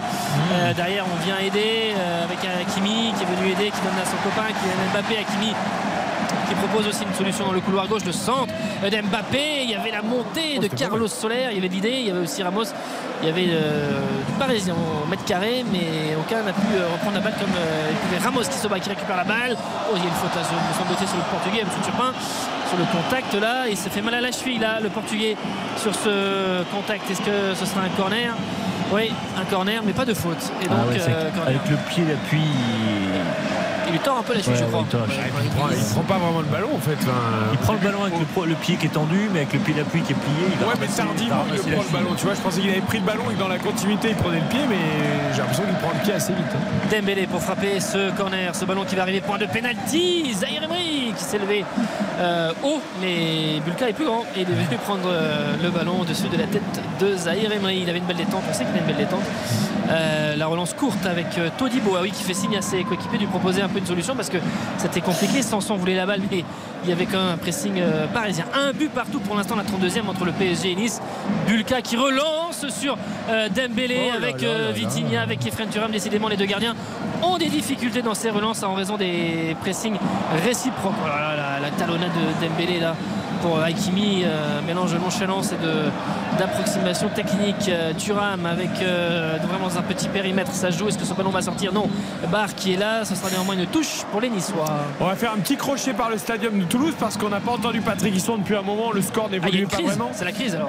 Mais non, il y a deux choses à signaler, c'est ça Patrick, si on vient vers vous, c'est pas pour rien. Non, il y a eu un petit coup de froid parce qu'il y a eu une grave blessure d'un joueur namibien qui est sorti, qui a quitté le terrain sur une civière et qui s'est fracturé ou luxé la cheville. En tous les cas, on s'est aperçu très très vite que c'était grave et le jeu a été arrêté au moins 6 à 7 minutes. Et dans la foulée, le joueur repris et puis 2, 3, 4 temps de jeu plus tard, ce sont les Néo-Zélandais qui à l'instant viennent inscrire en 3e essai. Essai de Mackenzie transformé par lui-même, crochet à l'intérieur et comme à la parade, il allait marquer entre les poteaux. Ça fait 3 essais à 0, ça fait 19-3. L'édition risque vraiment d'être lourde pour cette équipe de la Namibie alors que l'on joue seulement depuis 20 minutes. Et Ian Foster a bien fait de changer sa charnière, même si ce n'est que la Namibie, puisque Ouagar a inscrit 2 essais et Mackenzie 3e. Donc pour l'instant, en même temps c'est la Namibie. Et puis surtout ce pack néo-zélandais ultra dominateur. Ils sont châtiés sur chaque groupe et pénétrant les joueurs namibiens, emportés systématiquement en mêlée. Ils n'existent pas. Donc vraiment, ils jouent dans un fauteuil. Ces 2 joueurs, cette charnière néo-zélandaise, mais c'est vrai qu'il a marqué les 3 essais pour l'instant dans cette rencontre. 19-3 la mi-temps de la première mi-temps. Encore un petit essai, ce sera le bonus offensif pour les Blacks dans cette partie. Exactement. Déjà en effet après 30 minutes. Retour au parc, la demi-heure là aussi est passée, Nicolas Georgerot, et les compteurs sont remis à 0 entre guillemets puisqu'il y a match nul, un but partout entre PSG et Nice. La 34e minute exactement, et Vitinha qui relance, Planax qui progresse, balle au pied qui va écarter pour trouver Hakimi qui est monté dans son couloir droit et qui sert Ousmane Dembélé avec toujours ce travail défensif des Niçois très coordonné, parce que évidemment ils défendent beaucoup mais sans trop se fatiguer aussi, c'est-à-dire que je trouve que c'est très intelligent dans leur déplacement, dans la compensation, dans ce qu'ils font, notamment Barre et Lotomba sur les côtés qui viennent très bien bloquer les couloirs et qui viennent bien bloquer Dembélé et Kylian Mbappé. C'est pour l'instant très intelligent. Škriniar avec Vitinha, on est à une bonne trentaine de mètres et c'est très latéral côté parisien. Sanson qui là aussi gêne tout comme Moffi. On se glisse entre les lignes, on empêche les Parisiens de trouver des solutions et finalement eh bien, le bloc parisien il recule. C'est vraiment les Niçois qui les font reculer. Karine Bruno, autant Lorient avait posé des problèmes parce que c'était le but, c'est que forcément c'est très difficile à attaquer, autant je trouve que pour les futurs adversaires du Paris Saint-Germain, ce que fait Nice tactiquement... Dembélé il a effacé Barre, il a essayé d'effacer Thuram derrière, il y a la faute de l'international français sur Ousmane Dembélé, ce sera un coup franc. La conduite de balle avec à chaque fois la feinte et puis extérieur pied gauche, et c'est quand même un carton pour Khéphren Thuram, le premier carton jaune sorti dans cette rencontre par l'arbitre monsieur Turpin. Coup franc pour les Parisiens à 35-37 mètres, légèrement sur la droite, et évidemment ça risque de plonger devant le but de Marcin Bulka. Je disais juste, Nice tactiquement ça pourra donner des idées aux autres équipes, ce côté pressé haut les Parisiens mais tout en restant bien en place sur les phases construites. Ce que fait Nice ce soir, je pense, sera étudié par d'autres équipes, un peu comme Monaco, souvenez-vous l'an passé qui était venu après la déculottée à Lille, le PSG qui a mis 7-1. On va tout d'avoir le coup franc avec Dembélé, ça plonge, ça va sortir, ça va être capté surtout par Marcin Bulka. Mais oui, tout le monde pensait à la balade et à la promenade de santé des Parisiens. On commençait déjà à dire qu'ils allaient finir invaincus toute la saison. Et puis, certes, il y avait eu beaucoup de buts dès le début, 5-0 contre Clermont, 5-2 contre Montpellier, le 7-1 à Lille. Et puis finalement, Monaco très bien en place au parc, qui vient faire match nul et qui avait déjà donné des idées pour contrer le PSG de Galtier. Le jeu joue toujours alors que Lucas Hernandez a été un petit peu touché dans un contact, mais avantage avec le ballon pour les Parisiens avec Hakimi, Diop qui s'est mis devant lui, qui a reculé dans le couloir avec Zaïre-Emery, avec Gonçalo Ramos qui a décroché, qui est venu toucher la balle juste devant Zaïre-Emery, Škriniar. Il va falloir dans les décalages mettre un petit peu plus de rythme. On voit aussi Mbappé qui décroche, qui dézone pour venir demander la balle, pour essayer de faire une petite différence. Zaïre-Emery avec Dembélé lui aussi qui va peut-être percuter face à Diop, il laisse ce ballon à Hakimi, il faut centrer de la part du Marocain, ce ballon qui va arriver sur la tête de Ramos, un petit peu derrière, il la prend, il a essayé de la placer au ras du poteau, il était un petit peu sur les appuis en arrière, mais du coup il n'a pas pu mettre de la puissance devant, mais par le jeu de tête d'essayer de la mettre au ras du poteau. Bulka l'a accompagné, c'était pas cadré, c'est un dégagement pour les Niçois. C'était pas si mal joué, après il lui manque quelques centimètres pour pouvoir... Ouais, il est un peu derrière lui, c'est pas facile, mais enfin un centre, et en plus on le trouve, donc pourquoi tenter un peu plus peut-être. Encore une fois, essayer de varier le jeu offensif. d'avoir un peu des solutions différentes plutôt que d'être... Oh, attention, le ballon perdu par les Niçois. Mbappé qui donne ce ballon à Gonçalo Ramos qui va la donner à Dembélé. Oui, très bonne passe contre Dembélé au ras du poteau. Oh, c'est pas cadré de la part de l'ancien Barcelonais au second poteau. Et puis surtout, il y a Mbappé. Mbappé s'est tapé le genou contre le poteau en voulant se plonger vers le but. En dessous du genou, me semble-t-il, quand même. C'est pas vraiment la rotule, mais en tout cas, c'est le tibia, me semble-t-il, quand il a plongé sa part de Mbappé qui donne à Ramos. Le décalage de Ramos est très très bon pour trouver Dembélé. Frappe croisée d'Ousmane Dembélé, c'est au ras du poteau. On va surveiller pour Mbappé qui se jette. En fait, il tape d'abord le pied droit sur le poteau, mais dans l'élan, sa jambe gauche sous le genou quand même. Et le tendon rotulien, c'était lequel? Parce que c'est pile le tendon rotulien. J'ai pas la réponse, mais. Parce que c'est. Le pauvre là. Ça fait mal ça, hein? Oui. Après sur l'action, Mbappé il la met un peu derrière Gonzalo Ramos. Il est juste devant soi. Ouais, mais elle n'est pas très bonne la passe pour Gonzalo. C'est pour ça qu'il ne peut pas frapper. Et après il met un bon ballon. Et Dembélé une fois de plus qu'il cadre pas. Il doit cadrer. Il doit cadrer ou alors il doit la donner à Mbappé pour le coup. Je veux dire Dembélé il cadre quoi une fois tous les 36 du mois. Il s'est relevé. Il y a tout Paris qui est inquiet. Non mais il s'est relevé. Il est le long du poteau. Il boit un coup. Je pense que c'est juste au-dessus du protège tibia. Je pense qu'il va avoir un bel œuf. Alors il est debout, il n'est pas aidé, il est en train de. J'espère vraiment que c'est pas le tendon rotulien qui lui faisait mal parce qu'avec le choc qu'il vient prendre dessus. Mais là il est debout, il va reprendre sa place. On va suivre un petit peu évidemment les. On suivra les premières accélérations.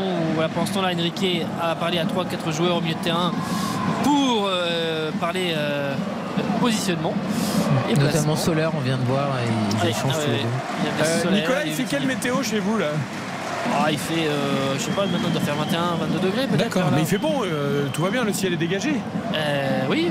D'accord, parce qu'apparemment Patrick Hisson, c'est pas le cas à Toulouse. Hein. Je savais que vous alliez parler de moi, effectivement. Qu'est-ce qui se passe là? C'est le déluge là.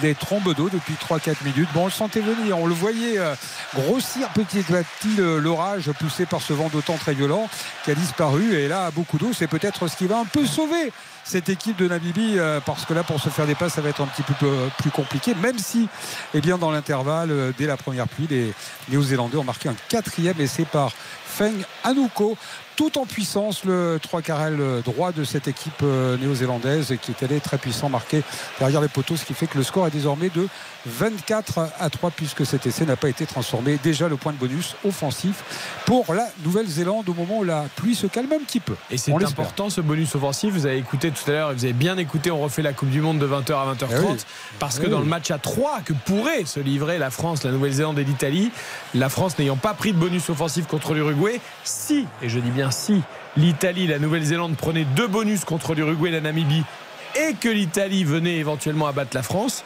cela pourrait éliminer la France. Ça fait beaucoup de... C'est vraiment un scénario catastrophe. Tu imagines si la France est éliminée après avoir battu les Blacks, ça serait quand même assez incroyable. On n'en est pas là, heureusement, mais c'est un scénario qu'il faut quand même laisser ouvert. C'est vrai, d'autant que les Blacks n'ont pas pris de bonus défensif contre l'équipe de France. Exactement. Alors après, il faut déjà que les Blacks battent l'Italie, tout ça. Enfin bon, on verra. On n'en est pas là. Paris Saint-Germain, Nice, un but partout. Il reste 5 minutes, Nicolas. Oui, 4 minutes 30 dans le temps réglementaire. Je regarde, évidemment, j'ai un œil sur le ballon, j'ai un œil sur Kylian Mbappé aussi pour voir. Pour l'instant, il n'a pas sprinté avec le débordement là, de Zaïre-Emery sur le côté droit. Mbappé qui est dans l'axe. C'est un petit peu tout seul. Il a été un petit peu oublié par la défense. Là, il est à 25 mètres en position éventuelle de frapper avec ce centre qui va arriver de la part de Soler, me semble-t-il, là-bas. Oui, c'est contré par Melvin Barr. C'est une touche pour les Parisiens. Et on a l'impression, Karine et Bruno, que Zaïre-Emery il dit à Soler, faisant pas assez de trucs dans son côté milieu droit, il a dit bon, je vais sortir de mon poste de sentinelle, je vais secouer un peu tout ça, parce que c'est vrai que Soler il n'est pas encore en train de marquer beaucoup de points. Et puis c'est dommage au final aussi de voir Zaïre-Emery en sentinelle. Il est mieux un peu plus haut sur le terrain quand même, et il s'affirme aussi. Il a raison, si son coéquipier trouve qu'il ne fait pas assez, il peut le dire.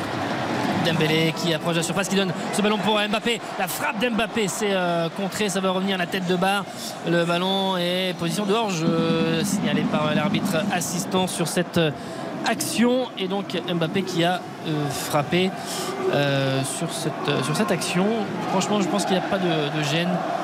Faudra voir à froid évidemment dans les heures qui vont suivre, mais Pour l'instant, là, il est sur la pelouse, il va finir cette première période et on verra bien ensuite, mais il ne semble pas trop handicapé.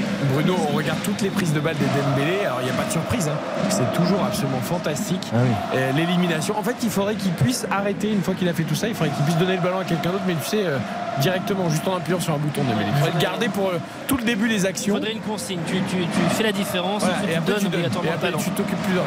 Moi, le problème de Dembélé, c'est qu'il pense qu'en fait, le foot ne doit pas être pensé justement. Il ne sait pas s'il est droitier, il ne sait pas s'il est gaucher, il ne sait pas s'il doit frapper, il ne sait pas s'il doit faire une passe. En fait, il se dit je fais des différences, j'ai le ballon dans les pieds et ça suffit. Mais en fait, il ne pense pas au fait qu'il est entouré de joueurs. C'est vrai que ses adversaires ne savent pas ce qu'il va faire, mais je pense que lui, il ne sait pas non plus. Ah ben, c'est évident. Et des fois, il est déroutant. Mais après, moi, je pense un but, juste un but. Je pense même si c'est Dembélé, même s'il a joué au Barça, même s'il est international français. Attention, le décalage avec Moffi pour trouver Diop qui remet à la Laborde. Ah, la passe est un petit peu forte. Mais sur une touche, les Parisiens qui se font prendre à revers. Position directe. Oh là là là là là. Après, le ballon, la passe de Moffi, passe appuyée. Oui, il perd un peu de vitesse. Ouais. Il perd un peu de temps. Diop qui a failli déborder. C'est un bon duel. Hakimi tout à l'heure. Hakimi avait pris il y a faute. Mais le bras, quand il est pris dans le dribble, la cuisse, je crois qu'il le prend au niveau de la cuisse. Pour moi, il y a faute. Ouais. Je suis assez d'accord. C'est vrai que tout à l'heure, il y a une action précédente où Hakimi s'était bien repris face à Diop. Il met le bras, la hanche, il met tout parce qu'il est pris et il envoie valser Diop. Il aurait pu siffler l'arbitre. Mais c'est vrai que les Niçois sont beaucoup plus efficaces dans leur passe pour couper des lignes. Attention, parce que là, Gonçalo Ramos avait complètement désolé, il a servi de relais et ça a créé un décalage avec Hakimi qui est monté, le ballon qui arrive à Mbappé. Mbappé qui frappe, coup de pied, fort, il y avait de l'idée. Ce trajectoire rectiligne. Il y avait encore Lucas dans son dos qui passait derrière lui. 1m50 à gauche du poteau de Marcin Bulka. Puis t'avais quand même Axial Vitinha, t'avais Ramos qui revenait, Soler. Il a tenté une sorte de pointue extérieure, c'était pas si mal, mais disons qu'il y avait Lucas. C'était flottant, ça pouvait accrocher la lucarne. Combien de fois Lucas Hernandez va faire des sprints dans son dos sans être servi? Maxwell l'a fait, Bernat l'ont fait pendant. Enfin, Bernat surtout. Oui, récemment. Non, pas par rapport à Mbappé, non, mais Bernat le faisait très souvent, ça. Pour le coup, il était rarement servi. Zaïre-Emery avec ce ballon écarté pour Dembélé, possession parisienne pour terminer à 40 secondes de la fin du temps réglementaire. Soler avec Dante qui est là, qui est très haut aussi et qui le gêne. Ils sont deux, il ne passera pas et c'est une récupération par les Niçois. Attention parce que du coup les Parisiens vont rester haut pour les gêner. C'était pas un cadeau là pour Dante qui a dégagé le Brésilien. Il a eu toutes les peines du monde, mais il a quand même taclé cette balle qui a reculé d'une trentaine de mètres. Récupération parisienne, il y aura 2 minutes de temps additionnel avec Lucas Hernandez. Vitinha on fait tourner cette balle, mais pour l'instant sans vraiment danger pour les Niçois qui restent toujours parfaitement en place. Mbappé qui accélère, qui se retourne, et faute de Dante qui a été pris sur l'accélération de Kylian Mbappé qui s'est retourné, qui s'est mis tout de suite dans le sens du but. Dante est un petit peu trop juste et ce ballon il a vu s'échapper même à une Diop aussi lui. Je pense c'est vraiment Dante qui l'accroche et Diop était venu fermer, mais c'est sûr que Dante sur la vivacité d'Mbappé, il ne peut rien faire le coup. Sans doute l'une des dernières situations, voire même occasions pour les Parisiens. On va voir, parce que tout à l'heure, il y avait un coup franc similaire. Ça a été mal négocié par les Parisiens. Dembélé pour frapper ce coup franc avec notamment Škriniar et Lucas Hernandez au second poteau. Ça arrive dans Rex plutôt avec le ballon prolongé avec Danilo. Complètement. Danilo n'a pas réussi du tout à faire ce qu'il voulait. Ce ballon était légèrement prolongé, mais volontairement la frappe puissante de Hakimi. Mais un petit peu sur l'arrière des appuis, ça monte donc et ça passe largement au-dessus du but de Marcin Bulka qui va dégager son camp, et on va sans doute en rester là, peut-être avec une dernière attaque niçoise. Monsieur Turpin qui se replace lui aussi, ce ballon qui va arriver tout proche de Moffi ou de Laborde sur le dégagement de Marcin Bulka. Et Hakimi, on dit souvent depuis le début de la saison, il a du jus. C'est pas le premier match où on le voit extrêmement actif. Non, il est bon, et puis surtout il joue juste, parce que parfois, je dirais, il n'arrivait même pas à éliminer des adversaires alors que c'était facile pour lui, etc. Là, il élimine, il lève la tête, il centre, il est passeur décisif. Attention, encore une fois, Lucas Hernandez qui a repoussé ce ballon de la tête, mais sur les seconds ballons, ils sont là les Niçois avec Sanson, avec Moffi, avec Thuram pour Diop. on est plutôt sur le côté gauche. Thuram qui maintenant essaie de trouver une solution. Barre qui est là avec Diop, les sifflets du Paris Saint-Germain, des supporters, pour ensuite montrer eh bien qu'il va falloir siffler le ballon. Soler, Dante, il reste très haut, c'est bien fait là pour les Niçois, avec Thuram qui insiste, ce ballon qui arrive à Moffi, avantage. Moffi, le passement de jambe passe à Danilo, qui le portugais qui vient contrer Moffi, le ballon qui est remis, attention pour Randal, mais Lotomba qui est là aussi, qui tombe.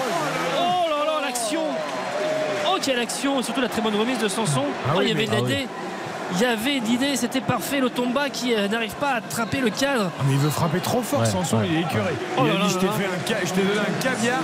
Ah mais ils sont trois face à 5 Parisiens. Son contrôle est un poil long. Et c'est la pause. Mais c'est horrible parce que tu dis c'est bien dommage que ça soit pas Laborde qui soit à la place en fait de Lotomba qui était. Laborde lui il était de l'autre côté parce que là. Son contrôle est un peu long et du coup il voit arriver Danilo, il veut frapper il se jette fort. En plus et qui le gêne. Un partout, Nicolas, drôle de match.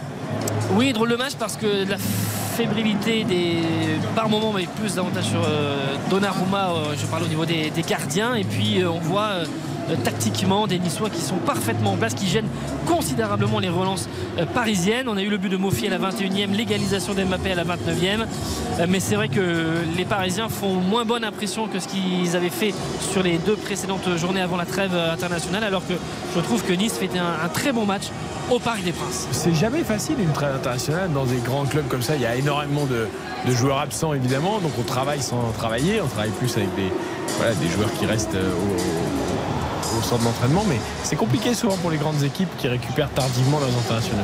Ah bah oui, là tu regardes le 11 de départ du PSG, si je me trompe pas par exemple parce qu'il arrive trop tard. Non, et puis même le 11 de départ du PSG, il y en avait 0.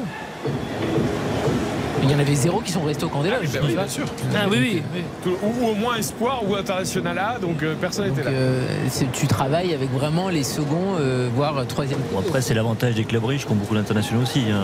Oui. Il y a aussi forcément les inconvénients. Oui, puis c'est pour tout le monde pareil en général dans les grands clubs. Mais par exemple, au Real Madrid, Benzema, quand il était en équipe de France, ils étaient ravis. Il était encore meilleur au Real et tu avais la chance d'avoir ton super joueur, ton monsieur plus, qui pouvait se ressourcer et se reposer aussi pendant ses trêves. Un partout à la mi-temps entre le Paris Saint-Germain et Nice, Moffi à la 21e, Mbappé à la 22e. Nous allons noter ces 45 premières minutes. RTL Foot, la note. Nicolas du stade avec Marco Verratti, pas loin de toi. Je mets 5. Parce que bon, on a eu 2 buts, mais je trouve que techniquement, c'est quand même un peu trop limité pour pouvoir aller un petit peu plus haut. J'ai eu un peu de fébrilité de part et d'autre par moment, et puis les Niçois. Mérite d'avoir au moins la moyenne. Je mets 5, voilà. Ok, 5 pour Nicolas. Bonne mi-temps, Nico, à tout à l'heure. À tout à l'heure. Oui, je suis assez d'accord avec lui parce que ce qui m'a déplu quand même dans la prestation du PSG, c'est que trop souvent en fait les passes n'étaient pas parfaite pour le coéquipier, elle était soit un peu trop appuyée, soit un peu trop derrière, et donc à chaque fois finalement ça t'a ralenti, ça coupe les actions, et je trouve qu'il n'y a pas assez de précision dans la transmission. Après bravo à Nice parce que eux ils ont été au rendez-vous, ils auraient même pu prendre l'avantage parce qu'il y a eu quand même quelques opportunités qui ont mal été négociées, et puis parce que Bulka, même si la frappe de Mbappé elle est belle, Bulka il ne doit pas le prendre ce but, donc voilà, je trouve que c'est agréable à regarder, mais techniquement je trouve que c'est un peu trop approximatif parfois. 34% seulement de possession pour les joueurs qui ont essentiellement procédé par contre, mais qui ont joué haut quand même pour gêner les relances parisiennes. Donc évidemment les Parisiens ont eu le ballon, mais il y a quand même 8 tirs de chaque côté. Le même nombre de tirs, 2 fois moins de passes côté niçois, mais le même nombre de tirs. Moi je trouve sévère moi pour la note du match. Moi je passe un bon moment. Alors c'est vrai que quand on regarde, parce que vous êtes avec nous. Non, mais quand on regarde le PSG, oui aussi, c'est vrai. D'habitude je suis chez moi tout seul devant la télé. Voilà, c'est pas pareil. Non mais autant le PSG est un peu décevant dans beaucoup de séquences du match, autant les Niçois, moi je trouve qu'ils sont hyper intelligents, ça joue juste, ils font les bons choix. Je m'attendais pas autant. Avant le match, j'avais dit, je ne sais pas quoi penser de cette équipe. Et là, plus la saison avance, plus c'est très cohérent ce qu'ils font. Donc, moi, j'ai envie de monter à 6 et j'ai pensé même à 7 avant que Nico parle de 5. Donc, je suis fou à mettre un 7 sur ce match. Non, mais vous n'êtes pas Yonnery ou. Non, mais je trouve que c'est un match plaisant. Mais c'est plaisant. Mais le but de Moffi, bon, il est quand même très contré. Et parfois, ils auraient pu justement aller marquer ce second but, être devant. Et il y a eu la petite passe qui n'était pas parfaite, ou Lotomba qui tape comme un sagouin en force, etc. Donc tout n'est pas non plus totalement juste dans la prestation niçoise. Alors moi je voulais mettre 6 comme Bruno. mais les ratés de Dembélé, je redescends à 5. Oh. C'est que pour Dembélé. Ah non, mais Dembélé, c'est pas le seul qui fait des ratés. Mais non, hein. C'est pas. Oui, d'accord, mais Dembélé, joueur extraordinaire, le Barça, international mais français. Mais qui te dit que c'est un joueur extraordinaire? Ah non, mais bon, nous en... Les gens qui regardent les highlights. Non, mais Dembélé, les quoi? Les highlights. Les highlights. Non, mais donc les meilleurs moments, hein, pour ceux qui ne sont pas bilingues comme vous et moi, oui, n'est-ce pas? Non, mais franchement, Dembélé, entre la passe qu'il fait pas à Ramos et la frappe qui cadre pas alors que Ramos lui fait l'offrande, pour moi c'est un point de moins, c'est obligatoire. Mais moi ça me surprend tellement pas. Non mais moi non plus ça me surprend pas, mais ça m'agace toujours, quoi. Ah oui, ça c'est vrai, enfin, moi. Donc j'enlève un point quand même, tu vois. C'est comme quand tu fais une super copie mais que t'as fait des fautes d'orthographe partout, oui.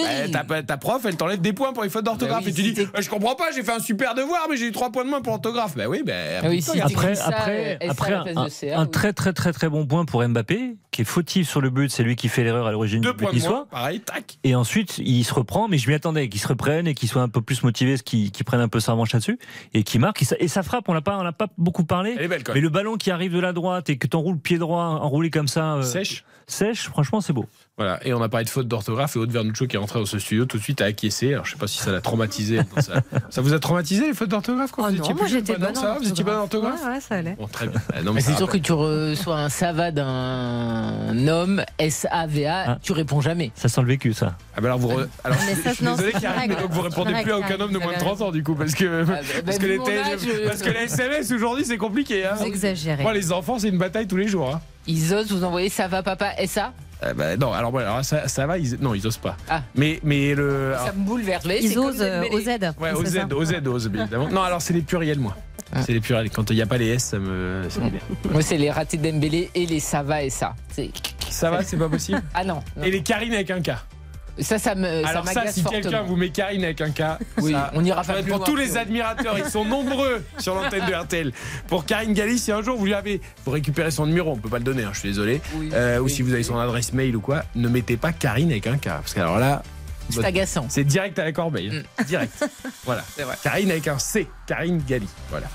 21h54, on marque une courte pause. Les infos d'Aude Vernuccio et la suite de ce PSG Nice. C'est la mi-temps également du côté de rugby. Les Blacks largement devant avec le bonus offensif, déjà 4 essais contre la Namibie. RTL Foot. RTL. 21h55. La mi-temps au Parc des Princes entre le Paris Saint-Germain et Nice, 1 but partout et 38-3 pour la Nouvelle-Zélande contre la Namibie à la mi-temps. C'est l'heure des infos et Aude Vernuccio est en orthographe parfait. Bonsoir Eric, bonsoir à tous. La chef du gouvernement italien, Giorgia Meloni, dénonce une pression migratoire insoutenable depuis le début de l'année dans son pays. La leader d'extrême droite demande ce soir à l'Union européenne de réagir. 7000 migrants sont arrivés à Lampedusa ces derniers jours. Emmanuel Macron appelle d'ailleurs les pays de l'UE à la solidarité. Bénédicte Tassard, ces personnes, elles vont être prises en charge par l'Union européenne? Oui, ces personnes qui ont débarqué à Lampedusa pourraient bientôt se retrouver, entre autres en France, le temps que leur dossier de demande d'asile soit traité. Chez nous, c'est l'OFPRA qui fait passer des entretiens aux candidats, avant tout par sécurité, pour voir qui entre vraiment dans le pays. La France est, avec une dizaine d'autres pays de l'Union européenne, volontaire dans ce mécanisme européen de solidarité pour décharger l'Italie et la Grèce, là où arrivent les migrants. On répartit donc les demandeurs d'asile dans les pays qui le veulent bien. Simplement, le pays qui refuse de prendre en charge les migrants sur son territoire doit verser de l'argent, une indemnisation pour participer à la prise en charge des demandeurs d'asile. Bénédicte Tassard, chef du service étranger de RTL. Le procès des attentats de Bruxelles qui touche à sa fin, on l'apprend à l'instant. Mohamed Abrini, surnommé l'homme au chapeau, est condamné à 30 ans de réclusion criminelle, jugé comme étant l'un des principaux coupables des attaques dans le métro bruxellois et l'aéroport de Zaventem en 2016, attentat terroriste qui avait fait 32 morts et 340 blessés. Quant à Salah Abdeslam, il est exempté de peine au nom d'une loi européenne sur le non-cumul de peine. Il rentrera prochainement en France pour purger sa peine de prison à vie. La maison de l'horreur à Perpignan, 2 hommes toujours en garde à vue. Ce soir, le père et l'oncle d'un enfant de 7 ans retrouvés morts au domicile familial dans des conditions insoutenables. Les 2 petites sœurs ont aussi été hospitalisées. Elles portent des traces de multiples traumatismes. Patrick Tégéraud. Oui, ils doivent répondre de la mort du petit garçon, mais aussi, comme vous le disiez, des coups reçus par les deux petites sœurs de 2 et 3 ans. Elles avaient été emmenées à l'hôpital par leur oncle hier après-midi. Alors, ils ont le visage tuméfié. L'aîné souffre même d'un traumatisme crânien. Le père et l'oncle ont été placés en garde à vue et déjà, ils ont été condamnés par le passé. Le père pour violence intrafamiliale. Il avait tout de même la garde de ses 3 enfants car leur mère souffre de déficience mentale. Le corps quasiment congelé du petit garçon a été retrouvé dans la baignoire. À côté, il y avait un petit congélateur. Le corps, en fait, désarticulé, avait pris la forme du congélateur. Une cellule d'aide psychologique a même dû être mise en place pour aider les policiers qui sont intervenus hier. Explication signée Patrick Tégéraud à Perpignan pour RTL. La météo, temps orageux toute la journée dans le sud-est du pays avec des orages qui vont s'intensifier d'ailleurs en fin de journée sur les Cévennes.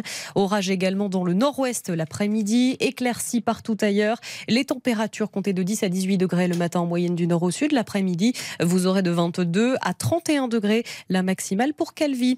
L'arrivée du Quintet Plus, le 7, le 6, le 5, le 16, hélas. Et puis les courses demain à Chantilly, les pronostics de Dominique Cordier, le 12, le 3, le 2, l'As, le 14, le 6, le 10. Et l'outsider de RTL, c'est le 14, Babassim. Babassim, c'est noté. Merci beaucoup Edvard Nuccio. À tout à l'heure, 23h. À tout à l'heure. Vous allez réviser le Becherel et le Bled entre temps. C'est ça. Et nous, on s'y met aussi parce qu'il y a du retard. Mais bien sûr qu'elle est parfaite. Évidemment qu'elle est parfaite. D'orthographe, jamais une faute d'accord, rien. Voilà, rien. Ça arrive à tout le monde. Hein. Merci beaucoup. Non, mais à vous non. En tout cas, il n'y a pas de ça, va. RTL. RTL Foot, c'est jusqu'à 23h. Présenté par Eric Silvestro. Du foot et du rugby ce soir sur l'antenne de RTL autour de Karine Galli, Bruno Constant, Nicolas Jean-Jean est au Parc des Princes pour l'ouverture de la 5e journée de Ligue 1 entre le Paris Saint-Germain et Nice. C'est toujours la mi-temps au Parc. Un but partout si vous nous rejoignez. Moffi à la 21e pour l'ouverture du score et Mbappé à la 29e pour lui répondre. Et puis Patrick Hisson, lui, est au Stadium de Toulouse pour Namibie-Nouvelle-Zélande. 38-3 pour les All Blacks à la mi-temps, avec déjà le bonus offensif dans l'escarcelle des Néo-Zélandais. Avant la reprise de la seconde période entre le Paris Saint-Germain et Nice, je vous rappelle que demain, vous aurez Rennes-Lille à 17h et Lens-Metz à 21h en intégralité sur RTL dans RTL Foot. Après, on refait la Coupe du Monde de rugby de 20h à 20h30.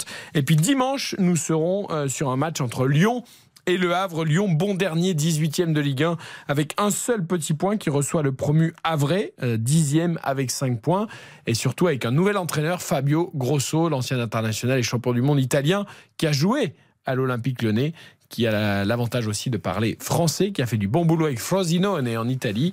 Et Grégory Coupé, qui était l'invité du podcast dont on refait le match avec Florent Gazan ce vendredi, eh bien, valide ce choix et cette arrivée de Fabio Grosso à l'OL.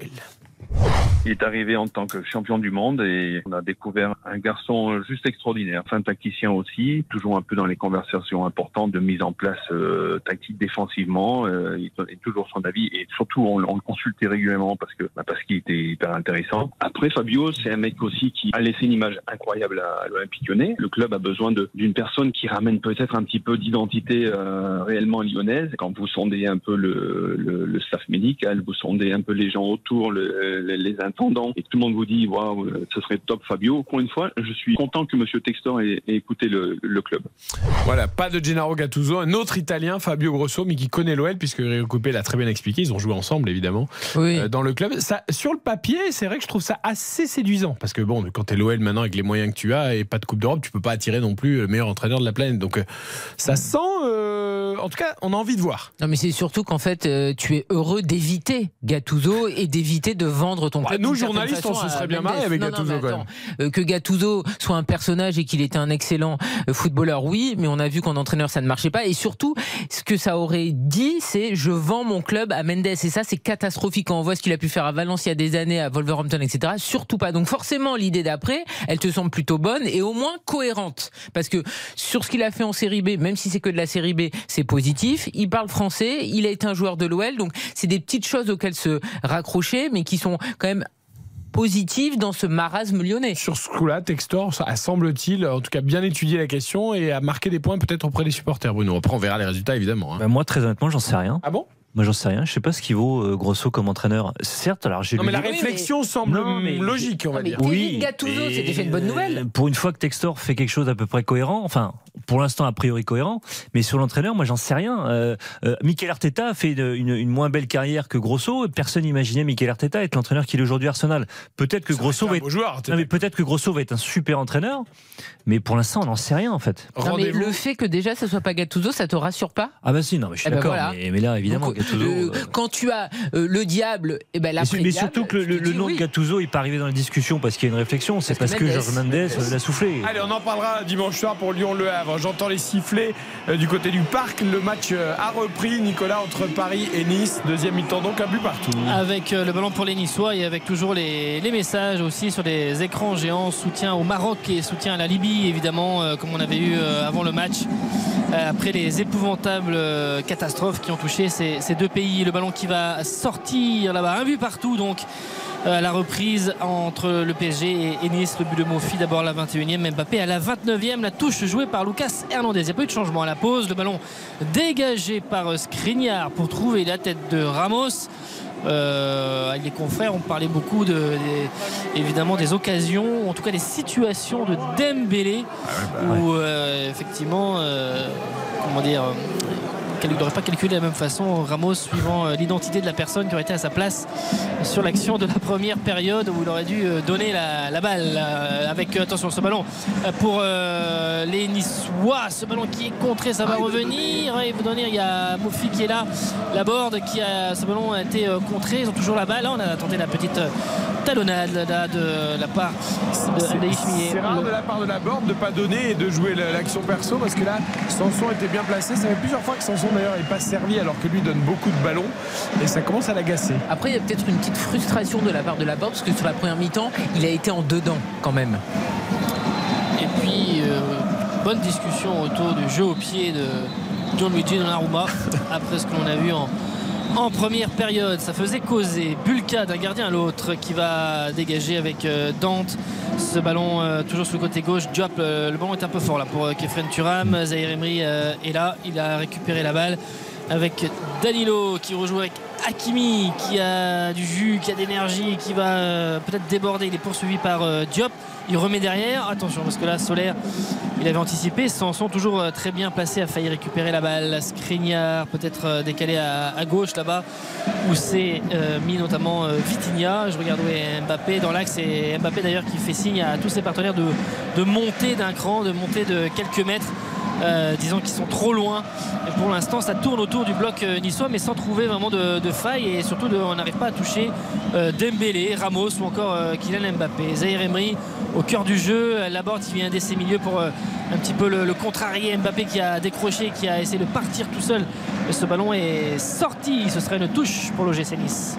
Je regardais, Lucas se réaxe beaucoup dans les phases offensives j'ai l'impression qu'ils sont presque comme Vitinha se décale aussi à gauche.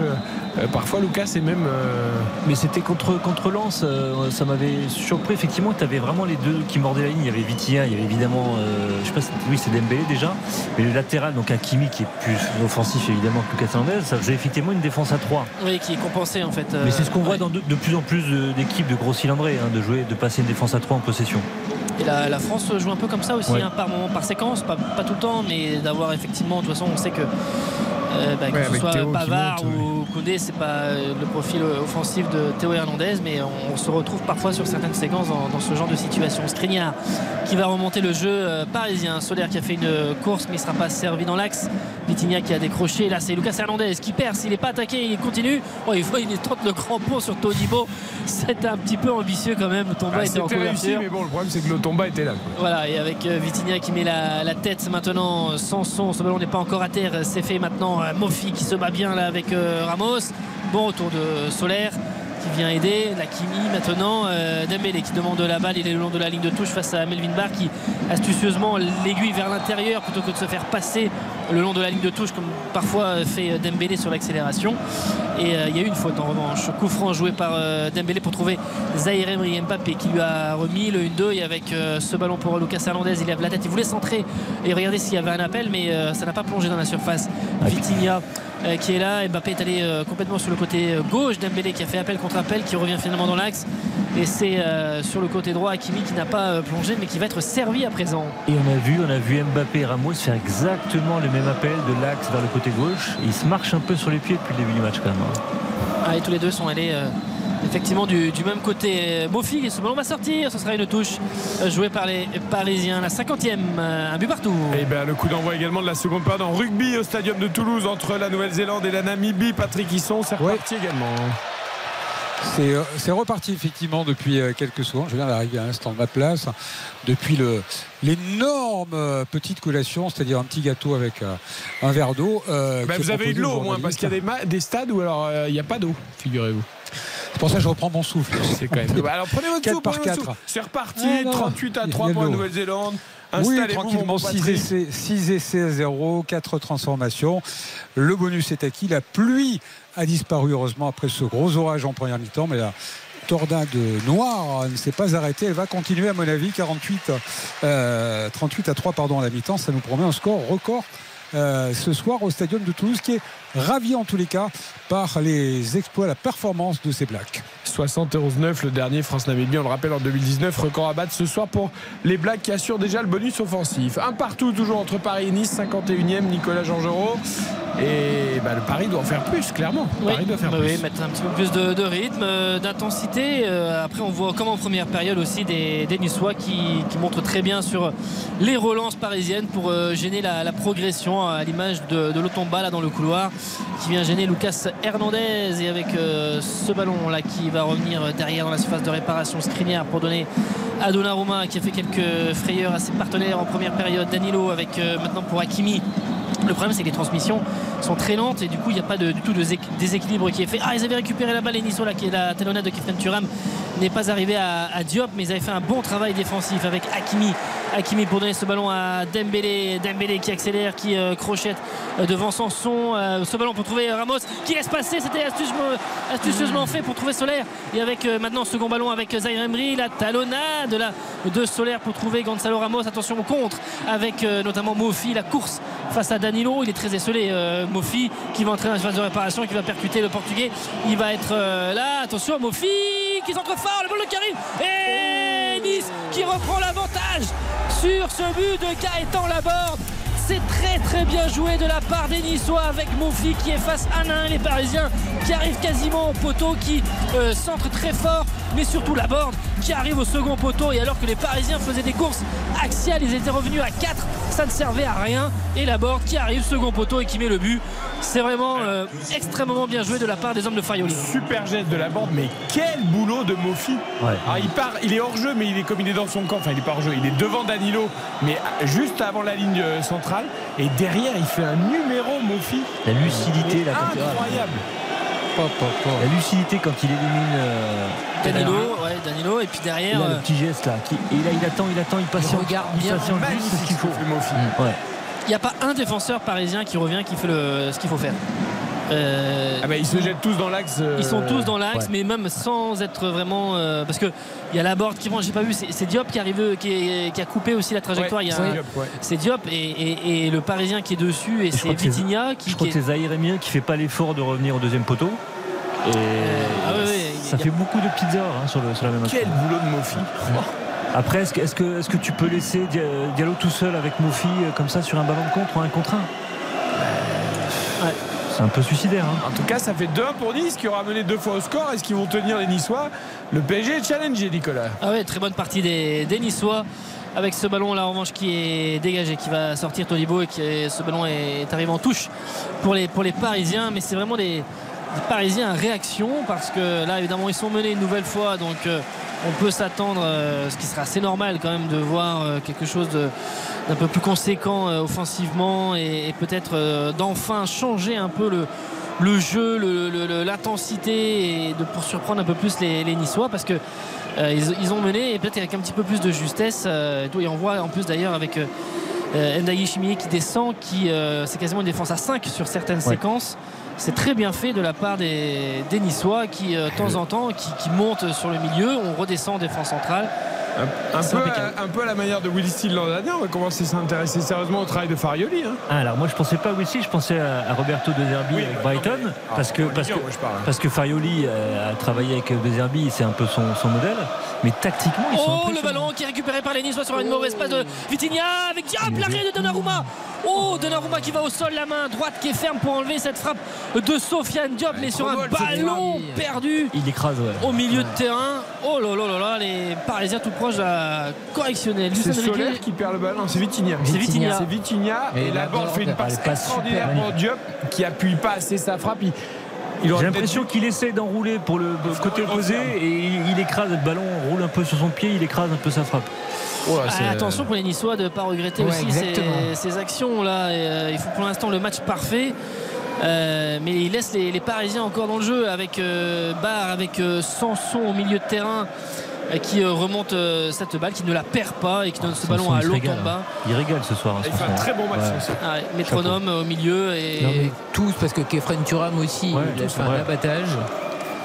Non mais Sanson, tout ce qu'il fait c'est juste, il est serein, il panique là, jamais, il a du temps, il prend son temps, il n'est pas trop pressé. Oui, parce que quand il faut accélérer il accélère, mais quand il faut garder le tempo il le fait. C'est un super joueur. C'est ça, c'est en cela qu'il est vraiment précieux, avec toujours ce ballon plat qui va être récupéré par les Parisiens. Vitinha qui va donner la profondeur pour servir Kylian Mbappé, c'est fait, et qui va peut-être prendre un peu de vitesse, le passement de jambe face à Lotomba, mais qui est impeccable défensivement face au champion du monde avec le ballon derrière. Todibo pour Bulka, très bonne maîtrise là sur cette action. Dante qui lève la tête, qui crochette, attention parce qu'il ne faut pas se mettre en difficulté aussi. Ramos qui reste en opposition, Dante va écarter le danger et ce ballon ne va pas sortir, il n'aura pas trouvé la touche, mais au moins il a réussi à écarter le danger sur une cinquantaine de mètres avec Danilo qui a la balle, mais c'est très dur. Et on voit d'ailleurs ce travail aussi défensif de Sanson qui colle à Zaïre-Emery, et là Danilo voulait lui donner mais finalement il ne pouvait pas parce que Zaïre-Emery a senti dans son dos Sanson tout de suite, et donc il ne pouvait pas lui donner la balle.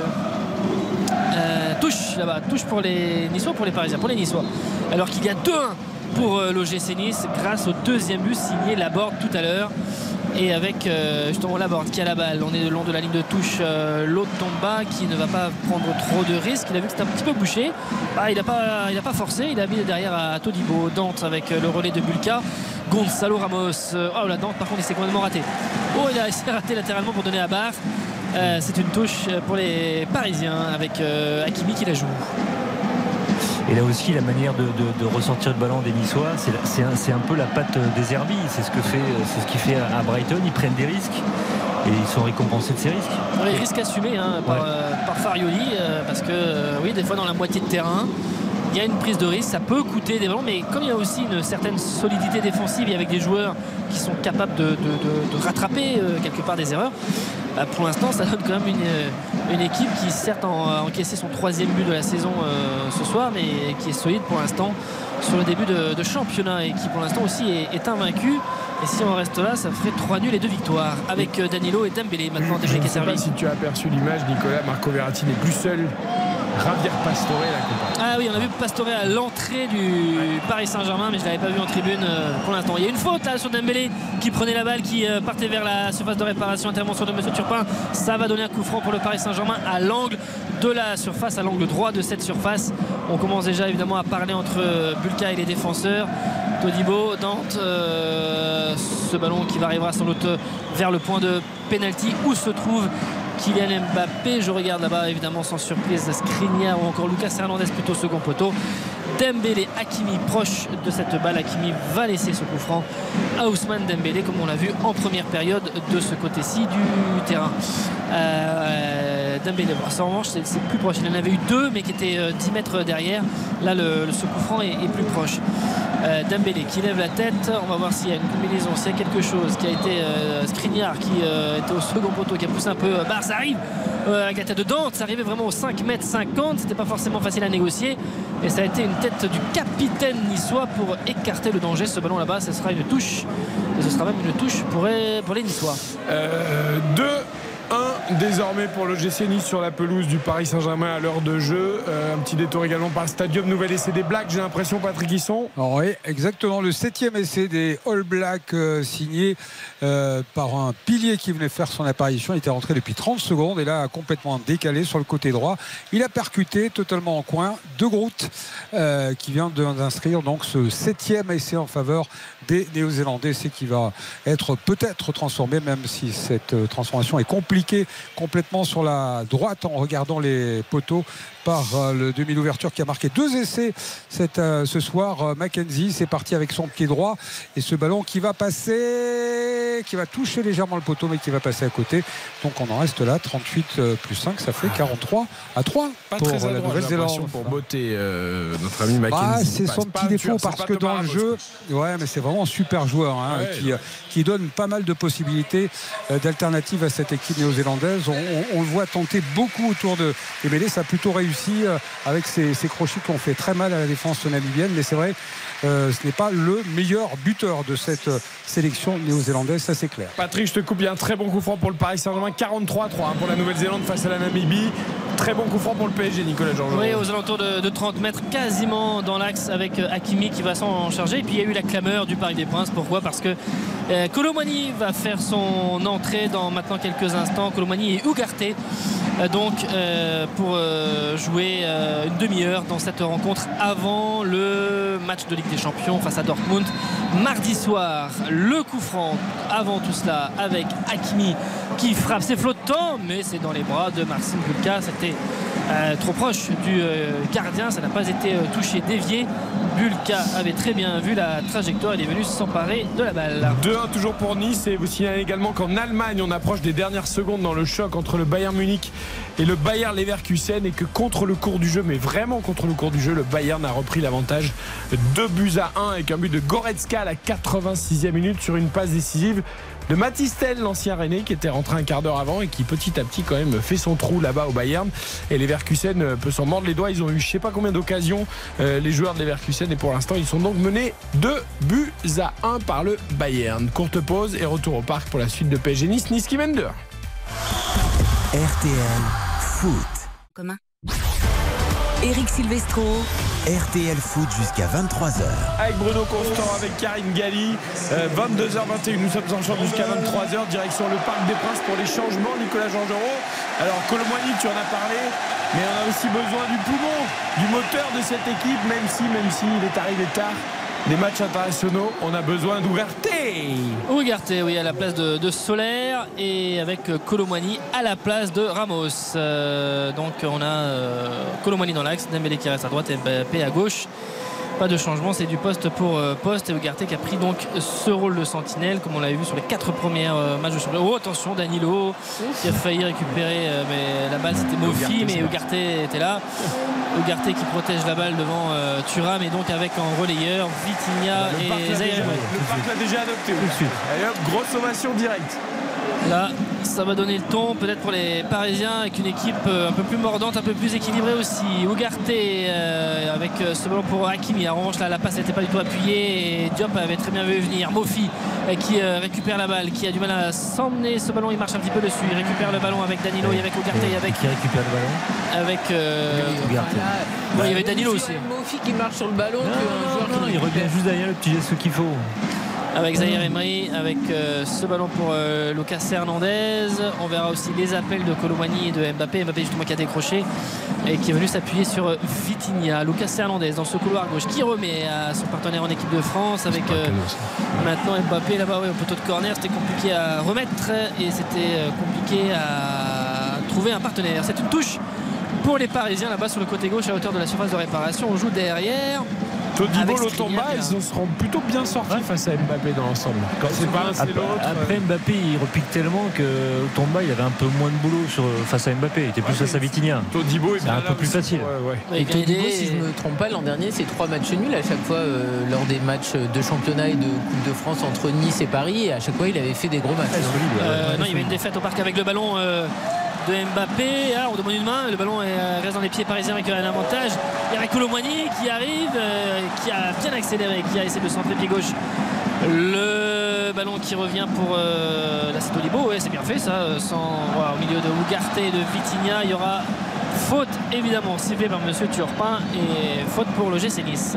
Mais Nico a dit que je m'étais trompé. Il n'y a pas une année où ils font 3 fois match nul? Oui, c'était avant. C'était l'année précédente encore. Ah, ouais. Voilà. Oui, avec effectivement notamment avec le match de coupe avec Galtier quand le 0-0 était catastrophique, mais ça suffisait au bonheur des Niçois évidemment qui étaient passés en. Et les amis, Leverkusen qui égalise à la 94e sur la pelouse du Bayern avec Palacios qui égalise. Oh, quel match de dingue ce match Bayern. Très très beau match. Pardon Nico, je t'ai coupé. Ah non, pas de problème. Barcola va entrer aussi dans quelques instants. Sans doute à la place de Dembélé, on va voir. Oui, c'est à la place de Dembélé. Donc nouveau changement opéré par Luis Enrique. Dembélé qui sort. Barcola. On va voir un petit peu cette situation. Alors, par contre, chez Luis Enrique, on ne change jamais tactiquement, hein, j'ai l'impression. C'est du poste pour poste. Ouais, pour le coup, il a plutôt raison. Bah, t'es quand même mené de 1. Non, mais Barcola, il a quand même les qualités de Dembélé. C'est juste que fait Dembélé, pourquoi le garder sortir sur le terrain? Bah, oui. Non, je suis d'accord, mais il pourrait aussi se dire je passe à un milieu à 2 avec Ugarte de façon qu'il bosse pour 3 et puis je mets un joueur de plus. Le milieu de terrain niçois, il est quand même très bon, donc il faut pas se faire complètement. C'est là qu'ils se sont fait bouffer les Parisiens, c'est au milieu. Attention, la tête de Škriniar, le ballon qui navigue aux abords de la surface de réparation. Laborde qui a essayé de. Je ne sais pas s'il a voulu faire centrer ou frapper, mais en tout cas c'était un petit ballon. Mais ils sont encore 4 ou 5 aux abords de la surface parisienne, les Niçois. Hein. Ouais, et, des risques, hein. Et des défenseurs parisiens qui ne sont pas assez tranchants, justement, aussi dans les contacts. Comme ça, dans les 25 derniers mètres, il reste 23 minutes dans le temps réglementaire. 2-1 pour Nice. Grâce au but de Moffi en première période, de Laborde en seconde période contre un but de Mbappé. Et avec Zaïre-Emery qui joue ce coup franc, Ugarte, Lucas Hernandez avec Kolo Muani qui est à la pointe de l'attaque, qui ne sera pas servi. Le ballon pour Lucas Hernandez, Ugarte qui faisait signe là aussi à Mbappé de bien rester à gauche. Kolo Muani, l'appel dans la profondeur de Mbappé qui peut être servi, la sortie de Bulka et qui intervient devant l'attaquant du Paris Saint-Germain pour prendre cette balle et relancer le camp niçois. Ils vont rester haut. Est-ce que ça va payer là les Parisiens s'ils sont au pressing? On va voir au moment où ce ballon a peut-être été contré par Zaïre-Emery. Mais non, parce que Moffi avec le relais de Laborde, très bien fait ça de Laborde pour trouver Moffi dans la profondeur. Moffi qui va percuter, qui a entré la spot de réparation. Là, le but du poteau trouvé par Terem Moffi, fantastique cette frappe qui semble-t-il n'était pas assez puissante, c'est ce qu'on se dit dans un premier temps, et Moffi qui loge cette balle au ras du poteau, Donnarumma qui est beaucoup trop court et ça fait 3-1 pour le GC Nice sur cette action parfaitement menée par les Aiglons avec de très bons relais de Laborde qui sur quasiment un pas et sur une passe en pivot qui devine que Moffi part dans son dos et qui donne cette balle, et Moffi qui fait tout le travail derrière et qui à l'entrée de la surface frappe et trouve le petit filet. Moffi de bout en bout, il est fantastique, le point de fixation, le contrôle, la déviation, et après il fait l'appel dans le dos du défenseur, quand il récupère le ballon, il fixe, il prend son temps, il ajuste sa frappe. Sur la sortie de balle, alors Moffi, tu as raison, il est parfait. Oui, c'est extraordinaire. Mais Škriniar, il est où? Il se fait prendre sur la course, il se fait prendre sur le contrôle, il se fait prendre sur la conduite. Moffi pour le bouger, il faut y aller franchement. Mais Škriniar est loin au départ. Škriniar il est à des kilomètres à l'arrivée, il reste figé dans sa surface. Après Moffi, fantastique. Au but, il est fantastique. Je comprends pas que l'Angleterre ne prenne pas un joueur comme ça. Il a été acheté très cher. Vu ce qu'il montre, ça va peut-être venir. Mais tu vois, il fait tout ce que ne fait pas Gonçalo Ramos. Des fois on dit que Gonçalo Ramos n'est pas servi, c'est vrai. Non mais Gonçalo Ramos il est capable de jouer en pivot comme ça. Oui mais il n'a pas la densité physique. Il est grand, il est capable de faire ça. Mbappé est très énervé, est en train de se chauffer avec Moffi parce qu'il y a une buton ou je sais pas quoi. Non mais parce qu'en fait il a enlevé son maillot pour célébrer. Il est resté très longtemps. Voilà, Donnarumma qui est très énervé, qui est aussi venu le voir. On procède aussi à 2 changements. Les entrées de Boudaoui et de Guessand. Il y aura la sortie de Sanson. Et le deuxième, je n'ai pas vu encore pour l'instant. Et monsieur Turpin qui parle avec Moffi et qui lui demande de ne pas refaire cela avec les Parisiens qui attendent avant d'engager. C'est Diop qui sort pour le deuxième changement et avec donc Guessand qui est aligné pour les 20 minutes qui restent. Je suis étonné qu'il sorte Sanson, peut-être physiquement, qui a beaucoup donné, mais parce qu'il était tellement précieux dans le jeu. Je pense qu'il a pas le choix. Ouais, il n'avait pas très content de sortir quand même, Sanson. Alors sinon, c'est quand même très surprenant, effectivement. Et quelle sensation, là, Nicolas, quand même 3-1 pour Nice face au PSG. Et c'est mérité. Et c'est mérité. C'est pas du tout, en plus, quelque chose en trompe-l'œil. C'est totalement mérité. Ils gèrent parfaitement cette rencontre et ils punissent à bon escient le Paris Saint-Germain. Et nous, on va marquer une dernière pause dans cette demi-heure.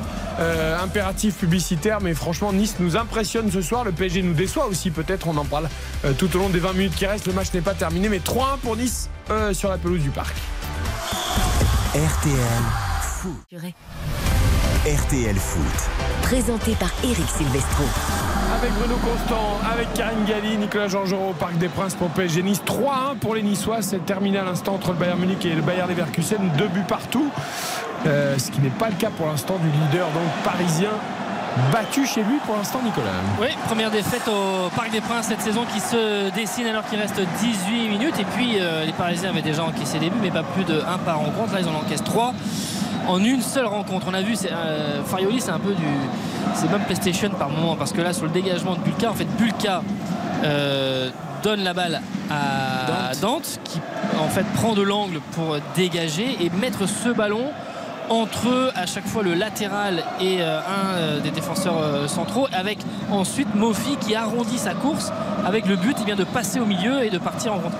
Ils ont tenté le coup, il avait le sourire aux lèvres. Farioli s'est retourné vers son banc sur le thème ça a failli marcher, parce que Danilo a été obligé de faire une bonne course et ensuite d'appuyer sa tête pour remettre à Donnarumma, mais sur une simple action comme ça, on voyait que non seulement évidemment que c'était travaillé, mais que ça pouvait payer. Le ballon dans le couloir droit avec Barcola, le ballon qui est dégagé, Luis Enrique aussi qui bouge beaucoup et qui fait plein de gestes pour ses joueurs, avec Lucas Hernandez là qui s'est levé très haut, et Laborde, non, il n'y a rien, Laborde il est en train de se relever, il a vu que Monsieur Turpin n'allait pas siffler et puis attention, le ballon second poteau, c'est bien fait ça, Hakimi, il ne sait pas quoi faire, il ne sait pas s'il faut mettre la tête, il ne sait pas s'il faut essayer de contrôler la balle avec le pied en extension, il faut être sacrément souple, c'est Ibrahimovic, il faut Ibrahimovic pour pouvoir contrôler cette balle. Le ballon qui sort, dégagement 5m50 pour les Niçois, avec Todibo d'un côté, Dante de l'autre, Kolo Muani qui va les gêner Bulka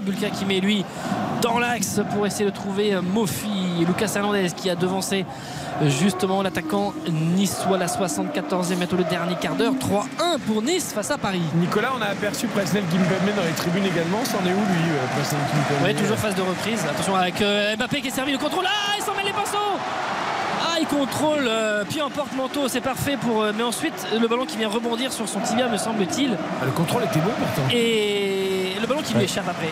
Il retouche la balle et le ballon qui arrive. Mais c'est une très belle ouverture trouvée depuis l'arrière pour trouver Kylian Mbappé. Je me demande s'il ne devait pas limite frapper de voler après son contrôle. Enfin, comme en Coupe du Monde, finir la Coupe du Monde. Non, mais finir la Coupe du Monde, il fait une vraie volée, là il fait un contrôle porte-manteau. Non, mais au lieu de faire le contrôle, même après le contrôle, je me demande s'il ne peut pas frapper directement. Oh, attention, Guessand là avec Ugarte qui revient, mais c'est très heureux. C'est très très heureux là pour les Parisiens avec Hakimi. Faute dans le dos de Moffi. Barcola au milieu de Bar et de Nagishme. C'est un peu brouillon. Oui, c'est décousu. Après, eux, ils n'ont pas travaillé ensemble. Et puis surtout, Kolo Muani, pour l'instant, il est aussi vivant que Ramos. Alors attention, parce que Ugarte est... Il s'est blessé en faisant faute. C'est le tibia, je crois, un peu, de ce que j'arrive à voir. Une faute énorme sur Guessand. Ça devait être même carton jaune. Et coup franc en jeu pour lui. Comment on peut ne pas siffler faute là-dessus? Il l'attrape des deux mains, il le met au sol. Il a mal au tibia là pour l'instant. Cheville, d'accord. Cheville qui s'est un peu tordu là. D'accord. Donc à voir aussi, parce que il n'y a que 4 jours maintenant. 4 jours avant PSG Dortmund, et évidemment Ugarte dans cette optique-là est une pièce extrêmement importante au vu du début de saison. Vu que Marco Verratti est encore là, ils vont qu'à le garder pour mardi. S'arranger a priori. S'arranger, de toute façon c'est le même problème. Mais comme il n'est pas sur la liste Ligue des Champions, non mais à Ugarte, ça serait quand même terrible qui rentre alors qu'il est arrivé très tardivement des matchs internationaux, qui rentre parce que le PSG va pas bien et qu'il est mené. Et si tu te blesses et que tu rates Dortmund derrière parce que tu as une entorse, c'est quand même ballot quoi. Et puis c'est pas comme si c'était un groupe en plus comme ça à portée de main, très facile. PSG finira peut-être premier de son groupe, mais faut pas trop laisser de points en route quand même. là avec ce groupe de Ligue des Champions, avec Newcastle, avec Dortmund et avec le Milan. Il se relève, Ugarte trottine un petit peu, en train de tester sa cheville. On va suivre tout ça et on va procéder encore à d'autres changements avec Farioli qui va faire entrer Romain Perraud notamment sur les prochains instants. J'ai aussi M. Turpin qui redonne la balle aux Parisiens, et puis il y aura Jérémy Boga aussi qui va entrer sans doute sur un des côtés. Il est assez dense, hein, ce groupe niçois, hein. Ouais. Si ça prend, ça peut être une équipe intéressante. Et je trouve qu'ils sont, en plus ils sont à l'unisson, ouais. C'est-à-dire que des fois t'as des, comme on l'a vu aussi au Parc des Princes par moment, des équipes qui se subliment, mais t'as toujours des fois un joueur ou deux qui sont un cran en dessous et qui entre guillemets sont un peu maillon faible. Moi je trouve que là ils sont tous parfaitement à l'unisson, ouais. C'est une équipe qui est homogène et t'as pas de trou dans la raquette, hein. C'est vraiment c'est très très bien fait. J'allais dire c'est au millimètre parce qu'on voit que les courses elles sont répétées, rien n'est laissé au hasard. Guessand qui récupère la balle avec Zaïre-Emery qui était à la course, Moffi qui lui va percuter avec Danilo, un beau duel là. Moffi il avait poussé le portugais un peu du bras, mais c'est comme Danilo Pereira qui a eu le dernier mot avec Hakimi qui change le jeu là-bas pour essayer de trouver Kylian Mbappé.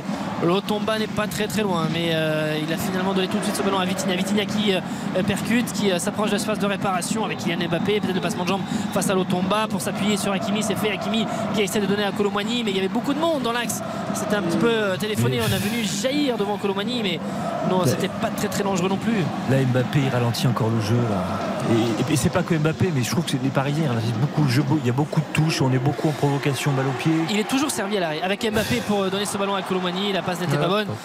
Il est jamais servi à l'arrêt, il est servi dans les pieds. Il y a des circuits de passes de 3-4 passes consécutives qui créent du mouvement. Ça arrive.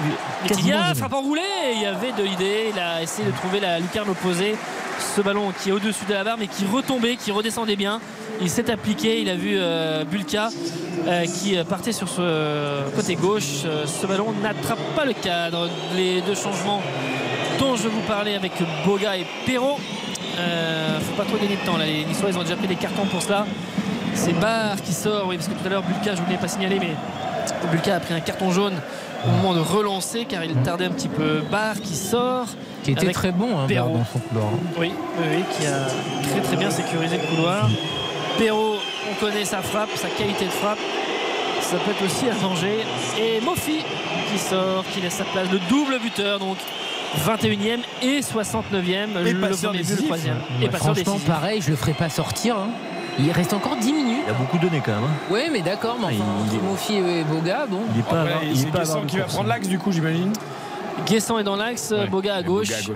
Et Laborde qui reste là-bas à droite. Et en 10 minutes, avec le temps additionnel, il peut se passer beaucoup de choses, hein. 3-1, des bourdes, 2 buts pour les Parisiens qui sont en train de s'incliner pour la première fois de la saison.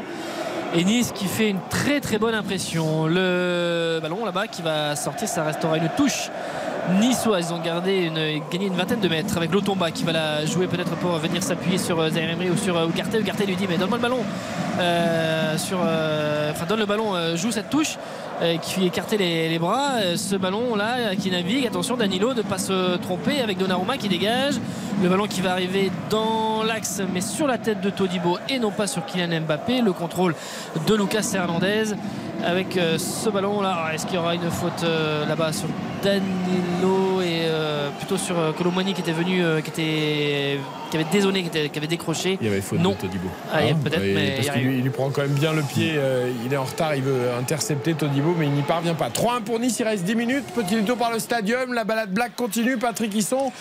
Le récital se poursuit, on est à 10 essais en faveur des All Blacks, 3 essais supplémentaires depuis ma dernière intervention tout à l'heure, marqués par Papalil, Aviki et Clark. Un deuxième essai pour le 3 carrel droit de cette équipe néo-zélandaise, avec un jeu collectif qui est un vrai régal pour le public du stadium, sans voix presque en cette deuxième mi-temps. Il s'éteint parce que là c'est vrai que le récital 64-3, ça commence à faire beaucoup et on se dit que peut-être que le record va être battu, hein, le record d'il y a 5 ans c'est 71-9, ouais. 71-9, on n'allait pas loin. Encore un essai, le score sera égalé en tout cas. Il reste encore 10 minutes de temps effectif dans ce match. Merci Patrick, 64-3 pour la Nouvelle-Zélande, 3-1 pour Nice à Paris, courte pause, retour d'RTL Foot jusqu'à 23h. RTL Foot. Comment Eric Silvestro.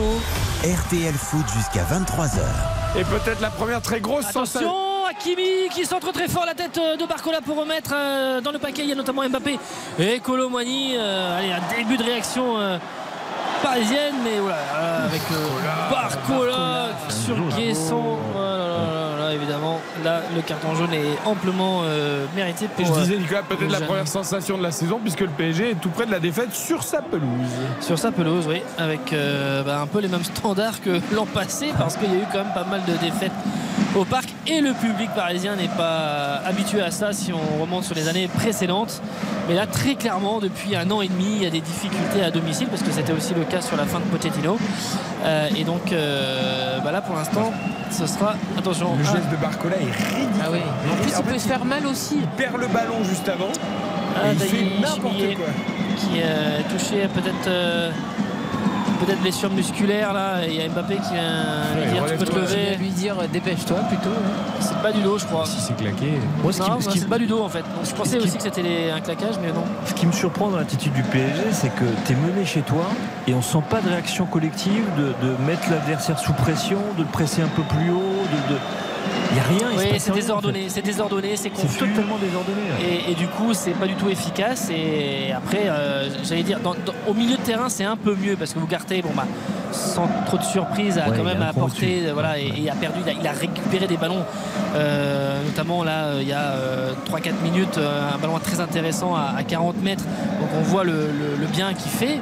Mais en revanche, quand il s'agit ensuite offensivement d'harmoniser tout ça, on voit que les courses, même Kolo Muani avec Mbappé, des fois ça se marche un peu sur les pieds.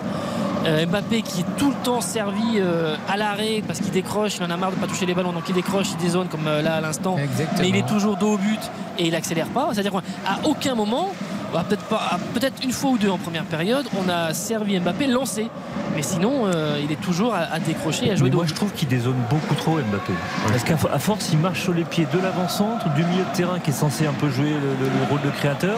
Et au final, il n'offre pas d'espace. Et on avait une stat, un 7 km d'écart dans le kilomètre parcouru entre les deux équipes, les Parisiens qui courent beaucoup moins.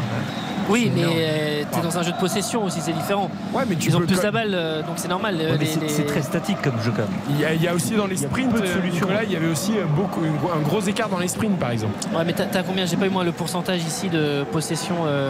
La différence. 70-30, mais 67 pour le PSG, 32. 70-30, mais 33 pour. Non, mais on était à, je crois, il y avait 94 km pour Nice et 87 km pour le PSG en course. Ouais.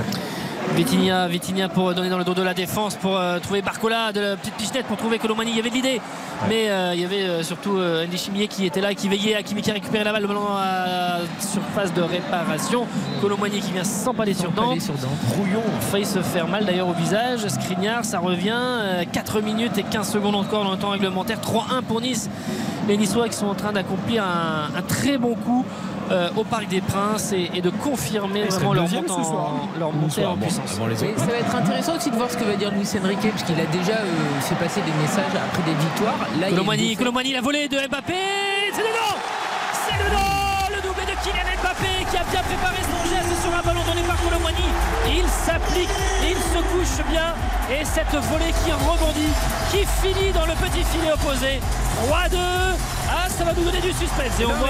Non, mais je me tourne, Nicolas, je me tourne vers Karine et Bruno, parce qu'ils ont raison. Mbappé fait pas un bon match, mais à l'arrivée, lui, il met quand même ses deux buts. Le problème du PSG, c'est clairement pas Mbappé, même s'il fait pas un bon match. Ah, mais le centre est absolument magnifique de Kolo Muani. Le centre est très bon, mais la volée, il faut la mettre quand même. Regarde, il met vraiment dessus. Non, mais il est magnifique, le but d'Mbappé. Il est magnifique, mais le centre est magnifique aussi. Oui, mais ce que je veux dire, c'est que t'as raison, il fait pas un bon match, Mbappé. Heureusement qu'il lui reste. Heureusement qu'il lui reste efficacité. Mais le problème du PSG, Nicolas, c'est clairement pas Mbappé. Voilà. Oui, après, c'est vrai que... Ouais. En fait, non, mais le doublé, il masque un peu les autres minutes. Enfin, mais je veux dire, l'ensemble du match. Il fait pas un bon match. D'accord, il fait pas un bon match. Merci, Nico. Mais s'il décroche aussi autant, s'il vient toucher autant le ballon aussi, c'est parce que ce soir, il se passe rien dans le jeu. Oui, mais on n'a pas besoin de lui, justement, à 40 mètres. C'est l'illustration parfaite qu'ils ont besoin de lui dans la surface pour mettre ce genre de geste et permettre une, maintenant peut-être une égalisation. Il joue les rôles de sauveur là, en marquant ses deux buts, mais je trouve que si le PSG aujourd'hui il est mené 3-1 et qu'il ne trouve pas de solution dans le jeu, c'est aussi parce que Mbappé il crée des problèmes dans le jeu. C'est pas le seul à créer des problèmes. Oui, mais Dembélé faisait pareil. T'as bien vu aujourd'hui qu'avec Soler et Zaïre-Emery qui n'étaient pas dans son poste, c'est à l'image de son attitude dans le club. Il veut tout faire, il veut que tout passe par lui. Et allez, on va avoir un suspense 2-30 avec Rosario qui a remplacé Thuram. Les Parisiens là peut-être sur l'énergie, non pas du désespoir mais de l'espoir avec ce but là. Ouais, Kolo Muani, il y a une faute là, poussée dans le dos Dante et qui plonge. Et, enfin, qui plonge, bon, il y a peut-être quand même quelque chose, mais Kolo Muani arrive, j'ai l'impression qu'il y a faute. Il y a faute, il arrive dans le dos, Kolo Muani, il y a faute. Coup franc, donc avec Bulka qui va le jouer. On verra combien il y a de temps additionnel, peut-être 3-4 minutes. Enfin, ça pèse pas lourd quand même. Fais attention, Bulka, parce que s'il se rate en dégageant un peu le ça ne fait pas ça. Bulka qui dégage ce ballon, qui va. Ça va arriver sur la tête de Boga qui était à la lutte avec Danilo. Škriniar qui devance Guessand. Assez plus facile pour Škriniar évidemment depuis que Moffi est sorti, même si là les Niçois ont récupéré la balle. Il y a peut-être une faute là-bas avec Guessand qui a la balle, qui navigue, et que dit Monsieur Turpin, oui, il va revenir à la faute, il va même donner un carton jaune. Carton jaune à qui il va l'adresser? À Škriniar. Faute et carton jaune à Škriniar pour un geste sur un Niçois, et c'est un coup franc. Avec les Parisiens qui demandent à jouer assez rapidement ce coup franc et qui leur disent de ne pas trop tarder. 3-2 pour Nice face au Paris Saint-Germain. Il reste 2 minutes dans le temps réglementaire avant de connaître le temps additionnel. Škriniar qui avait tiré le Guessand de manière grossière. Mais c'est du solide parce que franchement, il y a beaucoup de Niçois qui ont été vraiment tirés par les maillots. Ils ont le plus beau maillot. Ça ne déchire pas. C'est pas celui-là, même si celui-là est pas mal aussi. Et en plus, ils ont le plus beau maillot de la saison et il a l'air costaud. Ah, il est costaud. Moi, j'aime bien le maillot niçois. Très bien. Allez.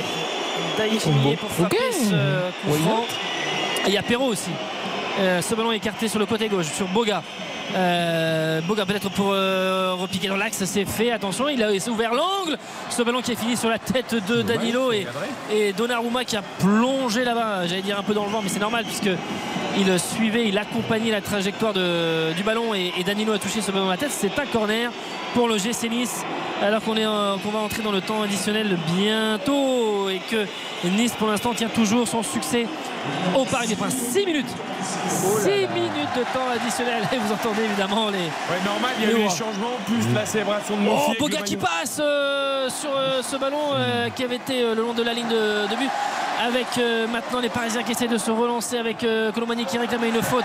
Ugarte qui a la balle, qui met ce ballon loin devant pour trouver Mbappé. Il y avait surtout comment il s'appelle là-bas sur le côté droit, c'était Rosario, pardon, son nom m'échappait, qui était juste devant, qui était très très bon en couverture sur Kylian Mbappé. Ça pousse évidemment le public du Parc des Princes avec Zaïre-Emery, avec la montée de Lucas Hernandez qui va venir s'appuyer sur Kylian Mbappé avec Zaïre-Emery, ce ballon en relais Ugarte dans l'axe avec Vitinha maintenant, Hakimi qui est décalé sur le côté droit, qui est servi à l'instant avec Perraud qui est face à lui, Boga aussi qui est venu aider son latéral, Vitinha. On va tourner, on va sans doute essayer de trouver l'ultime occasion pour les Parisiens, l'ultime brèche dans le bloc niçois. On a servi Kylian Mbappé avec ce ballon pour trouver notamment Zaïre-Emery qui centre, ballon qui lui revient, ça sort, ce sera un dégagement 5,50 m. Petit coup de billard, c'est revenu sur le jeune Parisien, ça sort. Dégagement Marcin Bulka. C'est incroyable quand tu vois Todibo là avec Nice qui est au taquet sur tous les ballons, là qui fait le point serré, etc. qui est serein, confiant, et puis le Todibo qu'on a vu en bleu, qui était le poids du maillot bleu. Allez, Bulka qui fait signe à tout le monde de monter. Évidemment, il va envoyer ce ballon loin devant sans pour trouver soit Guessand avec sa taille face à Škriniar. Évidemment, c'était Guessand qui était visé, mais c'est Škriniar, et avec Laborde aussi qui a sauté juste devant, l'ancien joueur de l'Inter qui a prolongé cette balle. Les Parisiens qui repartent de derrière, on est dans ce temps additionnel, 1 minute et 40 secondes déjà jouées sur les 6 données par le corps arbitral. Barcola un petit peu tendre là au contact avec Perraud et qui s'est fait prendre la balle. Ah, derrière la transmission de Rossellio n'est pas bonne. Les Parisiens qui récupèrent la balle, Zaïre-Emery pour donner ce ballon à Kolo Muani. Kolo Muani qui écarte très bien pour trouver Hakimi. Hakimi qui lève la tête, qui remet dans l'axe et avec Daishime qui courait vers son but. C'est toujours dangereux mais il a mis ce ballon en corner. Avec évidemment les Parisiens qui demandent au public de pousser. Il y a une partie du parc qui est debout et qui voudrait voir son équipe à 3 buts partout avant d'affronter Dortmund en Ligue des Champions mardi, avec Hakimi qui va frapper ce corner. Plus de 2 minutes passées dans le temps additionnel. Hakimi, le Marocain, qui met ce ballon plein axe, ça arrive, ça passe devant tout le monde. Vitinha, le crochet qui entre dans l'espace de réparation, le petit centre, ça lui revient. Est-ce qu'il y a main de la part du Portugais? Rien, dit monsieur Turpin. Ça revient sur Ugarte. On est encore à une quarantaine de mètres. L'Uruguayen qui écarte à droite avec Hakimi qui fait l'effort, la course pour empêcher ce ballon de sortir. Il va centrer, c'est contré par Perraud. C'est une touche, ce sera pas un corner. C'est une touche qui va être jouée par le latéral du Paris Saint-Germain. Kolo Muani qui est dans la surface, qui a demandé la balle, il est face à Dante. Le contrôle est un petit peu long mais ça revient sur Hakimi. Mbappé est au point de pénalty. Le centre d'Hakimi, ça arrive, second poteau, ça passe devant Škriniar. Laborde qui met un grand coup de pied dans le ballon pour écarter le danger. Et c'est Donnarumma là-bas qui va très vite prendre cette balle et qui va même jouer la touche pour la donner à Lucas Hernandez. 3 minutes de passer, le reste 3 dans ce temps additionnel. Le Paris Saint-Germain qui va essayer de revenir avec Ugarte qui a été servi entre les lignes. Un petit tour sur lui-même, il remet ce ballon derrière à Škriniar. Je regarde un petit peu avec Barcola à gauche, Kolo Muani à droite et Mbappé dans l'axe. Hakimi qui donne ce ballon à Zaïre-Emery. On est à une trentaine de mètres un petit peu sur le côté droit. Guessand qui récupère, mais le jeune Parisien qui se bat, qui épaule contre épaule, qui essaie de récupérer la balle. Oh, c'est une belle bataille là au milieu de terrain. Guessand qui se bat, Farioli lui aussi qui encourage ses joueurs, et avec Enrique qui lui prend le ballon tout proche pour jouer la touche avec Vitinha qui a cette balle. On est dans l'axe. Kolo Muani qui demandait le ballon par le dessus de la défense. Mbappé aussi demande la balle avec Lucas Hernandez qui est là. Tous les Parisiens sont dans les 40 derniers mètres avec Barcola qui est un petit peu arrêté face à Lotomba qui va pas réussir à passer. 4 minutes découlées dans ce temps additionnel, il en reste 2 avec Danilo, toujours Nice qui est devant 3 buts à 2, qui fait une partie exemplaire au Parc des Princes. Hakimi qui remet derrière à Danilo. On tourne autour de ce bloc et pour l'instant les Niçois sont parfaitement en place. On n'arrive pas à toucher, que ce soit Kolo Muani ou encore Kylian Mbappé. Barcola le long de la ligne de touche, il n'arrive pas à déborder avec Lucas Hernandez qui revient un petit peu plus dans l'axe, qui donne ce ballon au Portugais Danilo Pereira qui donne un long ballon pour Mbappé. C'est trop fort, c'est trop fort, c'est trop fort, et ça fuit là-bas sur le côté gauche. Ce sera une touche où on prend son temps et évidemment côté niçois pour la jouer, et on va perdre encore 20 secondes. On voit le dépit de Luis Enrique. Ouais, c'est assez stérile ce que fait le PSG. Nice tient bien, Nice ils subent là, ils ont obligé le PSG à tourner tout autour, mais sans paniquer. Ils ont maintenu. Carton jaune pour Lotomba évidemment, parce qu'il gagne du temps mal, hein. Évidemment comme d'autres, cette bonne guerre j'allais dire. 5 je dirais, hein, Thuram, Moffi, Bulka et Lotomba. Oui, Thuram, Moffi, Bulka, Lotomba avec Ugarte pour trouver Hakimi. La dernière minute du temps additionnel pour ce ballon pour Barcola, c'est trop fort dans la profondeur pour trouver l'ancien Lyonnais. Hakimi qui s'en veut, le ballon qui est capté par Bulka qui s'est couché, qui fait signe à ses partenaires de monter. Il va dégager sans doute loin devant pour écarter le danger. Il multiplie les mouvements du bras. Barcola qui va timidement le gêner. Bulka joue et essaie de trouver Guessand, la tête de Škriniar, ça revient. Ouais, Škriniar qui s'est effacé et Guessand qui part dans 15 secondes de réparation. Guessand, l'arrêt de Donnarumma et Danilo derrière qui écarte le danger. Ils ont failli encaisser un 4e but, les Parisiens, sur Guessand, et alors que Škriniar s'était complètement troué. Donnarumma fait un bon arrêt, il freine la course heureusement pour les Parisiens. Laborde est un petit peu trop loin. Danilo qui a failli marquer contre son camp en voulant dégager. Ils prennent tout leur temps pour frapper le corner. On va quasiment aux 6 minutes de temps additionnel. Les sifflets du Parc des Princes, c'est évidemment pour le gain de temps de la part des Niçois. Boga avec Perraud, ils ont trouvé, et c'est la fin de cette rencontre sur la victoire de l'OGC Nice, 3 buts à 2. Nice qui a fait une superbe partie au Parc des Princes. Il y avait un but partout à la pause avec le but de Moffi, l'égalisation de Mbappé, ensuite Laborde à la 53e qui permet à Nice de mener 2-1, l'égalisation, non pardon, d'abord le 3-1 avec Moffi, à la 69e et puis Mbappé à la 87e qui a donné un petit peu espoir aux Parisiens, mais ça n'a pas suffi. Le PSG s'incline pour la première fois de la saison et pour la première fois à domicile, 3-2 à 4 jours de jouer Dortmund en Ligue des Champions, et très bonne impression de la part des hommes de Farioli. Et le manque de sérénité, on voit Donnarumma qui vient se plaindre auprès de Clément Turpin. Le PSG ne prépare pas bien en effet son match de Ligue des Champions, ça ne suffit pas, il faut faire beaucoup plus pour le Paris Saint-Germain. Nice qui va prendre provisoirement la 2e place du championnat avec 9 points, une longueur de Monaco. Monaco qui a l'occasion peut-être, s'il s'impose à Lorient dimanche, eh bien, de prendre 5 points d'avance sur le Paris Saint-Germain, ça rendrait peut-être le championnat excitant. En tout cas, premier couac pour le PSG cette saison de Luis Enrique, cette défaite 3-2 face au Paris Saint-Germain. On va noter évidemment, désigner très rapidement le magnifique, le catastrophique. Juste, on salue Patrick Hisson, c'est terminé au rugby également. Carton des Blacks contre la Namibie. Ouais, c'est un record sur le goal average, en tout cas face à, par rapport à la Namibie. 71-3, 11 essais à 0 pour les All Blacks qui sont de retour déjà. Merci beaucoup Patrick, nous avoir fait vivre ça du côté de Toulouse, la Namibie, prochain adversaire de l'équipe de France jeudi dans cette Coupe du Monde. Allez, notons cette victoire de Nice à Paris 3-2. RTL Foot. La note. Ah, il était à 5, Nicolas, ça va monter tout ça. Oui, ça monte, et ça monte même de 2 crans. Moi je vais mettre 7 parce que j'ai vraiment aimé le match des Niçois. On a eu des buts quand même, 5 dans cette partie. La réaction par moment du Paris Saint-Germain, mais surtout la très bonne maîtrise des Niçois. Donc c'est un bon 7 pour moi. Karine, allumez votre micro s'il vous plaît, ma chère Karine, sinon nous n'allons pas. Excusez-moi, je disais tout pareil comme Nico. Effectivement, 7, j'ai aimé, il y a eu des beaux buts, il y a eu des joueurs qui ont vraiment été au rendez-vous. La prestation niçoise dans son ensemble est vraiment bonne, donc bravo à eux, et c'est bien. Moi j'ai hâte d'entendre maintenant ce que Luis Enrique va dire. Tout à fait. Ben, moi je vais monter de 2 aussi, de 6 à 8. Moi je me suis régalé sur ce match, et je me suis régalé surtout en regardant jouer les Niçois, un vrai plan de jeu clair, cohérent, et tout ce que fait pas le PSG.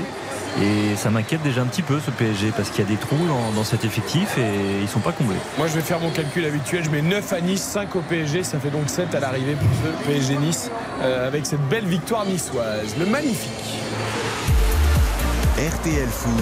Le magnifique. Ça devrait être assez simple, Nicolas Georgeau. Oui, c'est peut-être un peu facile, mais avec un doublé et une passe décisive, Moffi a été l'un des grands bonhommes de la soirée, parce que aussi on a vu des équipes parfois très bien organisées, peut-être pas autant mais bien organisées, notamment la saison dernière, venir ou tenter de faire des coups au Parc des Princes, mais encore faut-il, quand tu as quelques occasions, bah, de les mettre. Et Moffi symbolise ça, c'est que ils ont concrétisé vraiment leur, sur leur point fort. Moffi donc.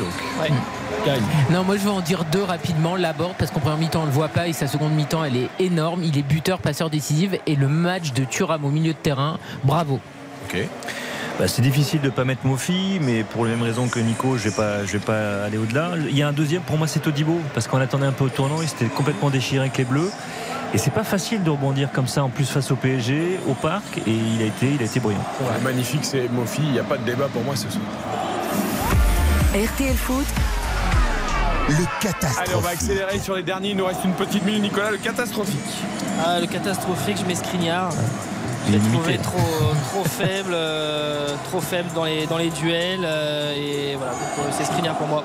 Après Dembélé, Soler, un paquet. Hein. Oui, moi j'ai envie de mettre Dembélé, parce que bon, on attend toujours son bon match et il n'y en a pas eu avec le PSG. Je suis désolé, moi ça me suffit pas. Des gris-gris, des éliminations qui ne donnent rien et qui ne servent à rien, c'est pas suffisant à mes yeux. J'aurais pu mettre Gonçalo Ramos parce qu'on joue pas sur lui, il est transparent, automatique. Mais c'est dur, et pour moi c'est Škriniar, et la question devrait commencer à se poser sur Škriniar. Hein. Est-ce qu'il va pas falloir faire revenir Marquinhos dans le 11 et sortir Škriniar, parce qu'il est épouvantable? Non, mais Marquinhos il y est, hein. C'est parce que là il revient tard. Donc là, ouais, mais là, pour moi Diallo est meilleur que Škriniar, donc si tu fais revenir Marquinhos, tu fais sauter. Danilo Marquinhos. Ah bah ouais. Et attends, la solution, c'est Lucas Hernandez avec Marquinhos dans l'axe, et Nuno Mendes quand il revient côté gauche du Paris Saint-Germain. C'est comme ça que ça se dirige. On est d'accord. Allez, on reste là-dessus ce soir. Merci Nicolas Georgerot, merci Karine Galli, merci Bruno Constant. Ce soir, Nice s'est donc imposé au Parc des Princes 3-2. Première sensation de la saison en Ligue 1. Demain, rendez-vous avec Rennes-Lille à 17h et Lens-Metz à 21h en intégralité dans RTL Foot. Auparavant, les rendez-vous, c'est 19h, 20h. On refait le match Philippe Sansfourche et tous ses chroniqueurs. Et puis 20h, 20h30, on refait la Coupe du Monde de rugby évidemment. On pourra revenir sur la victoire des Blacks 71-3 face à la Namibie. Merci à Spencer également et à Kevin à la réalisation. Très bonne soirée et à demain. RTL Foot.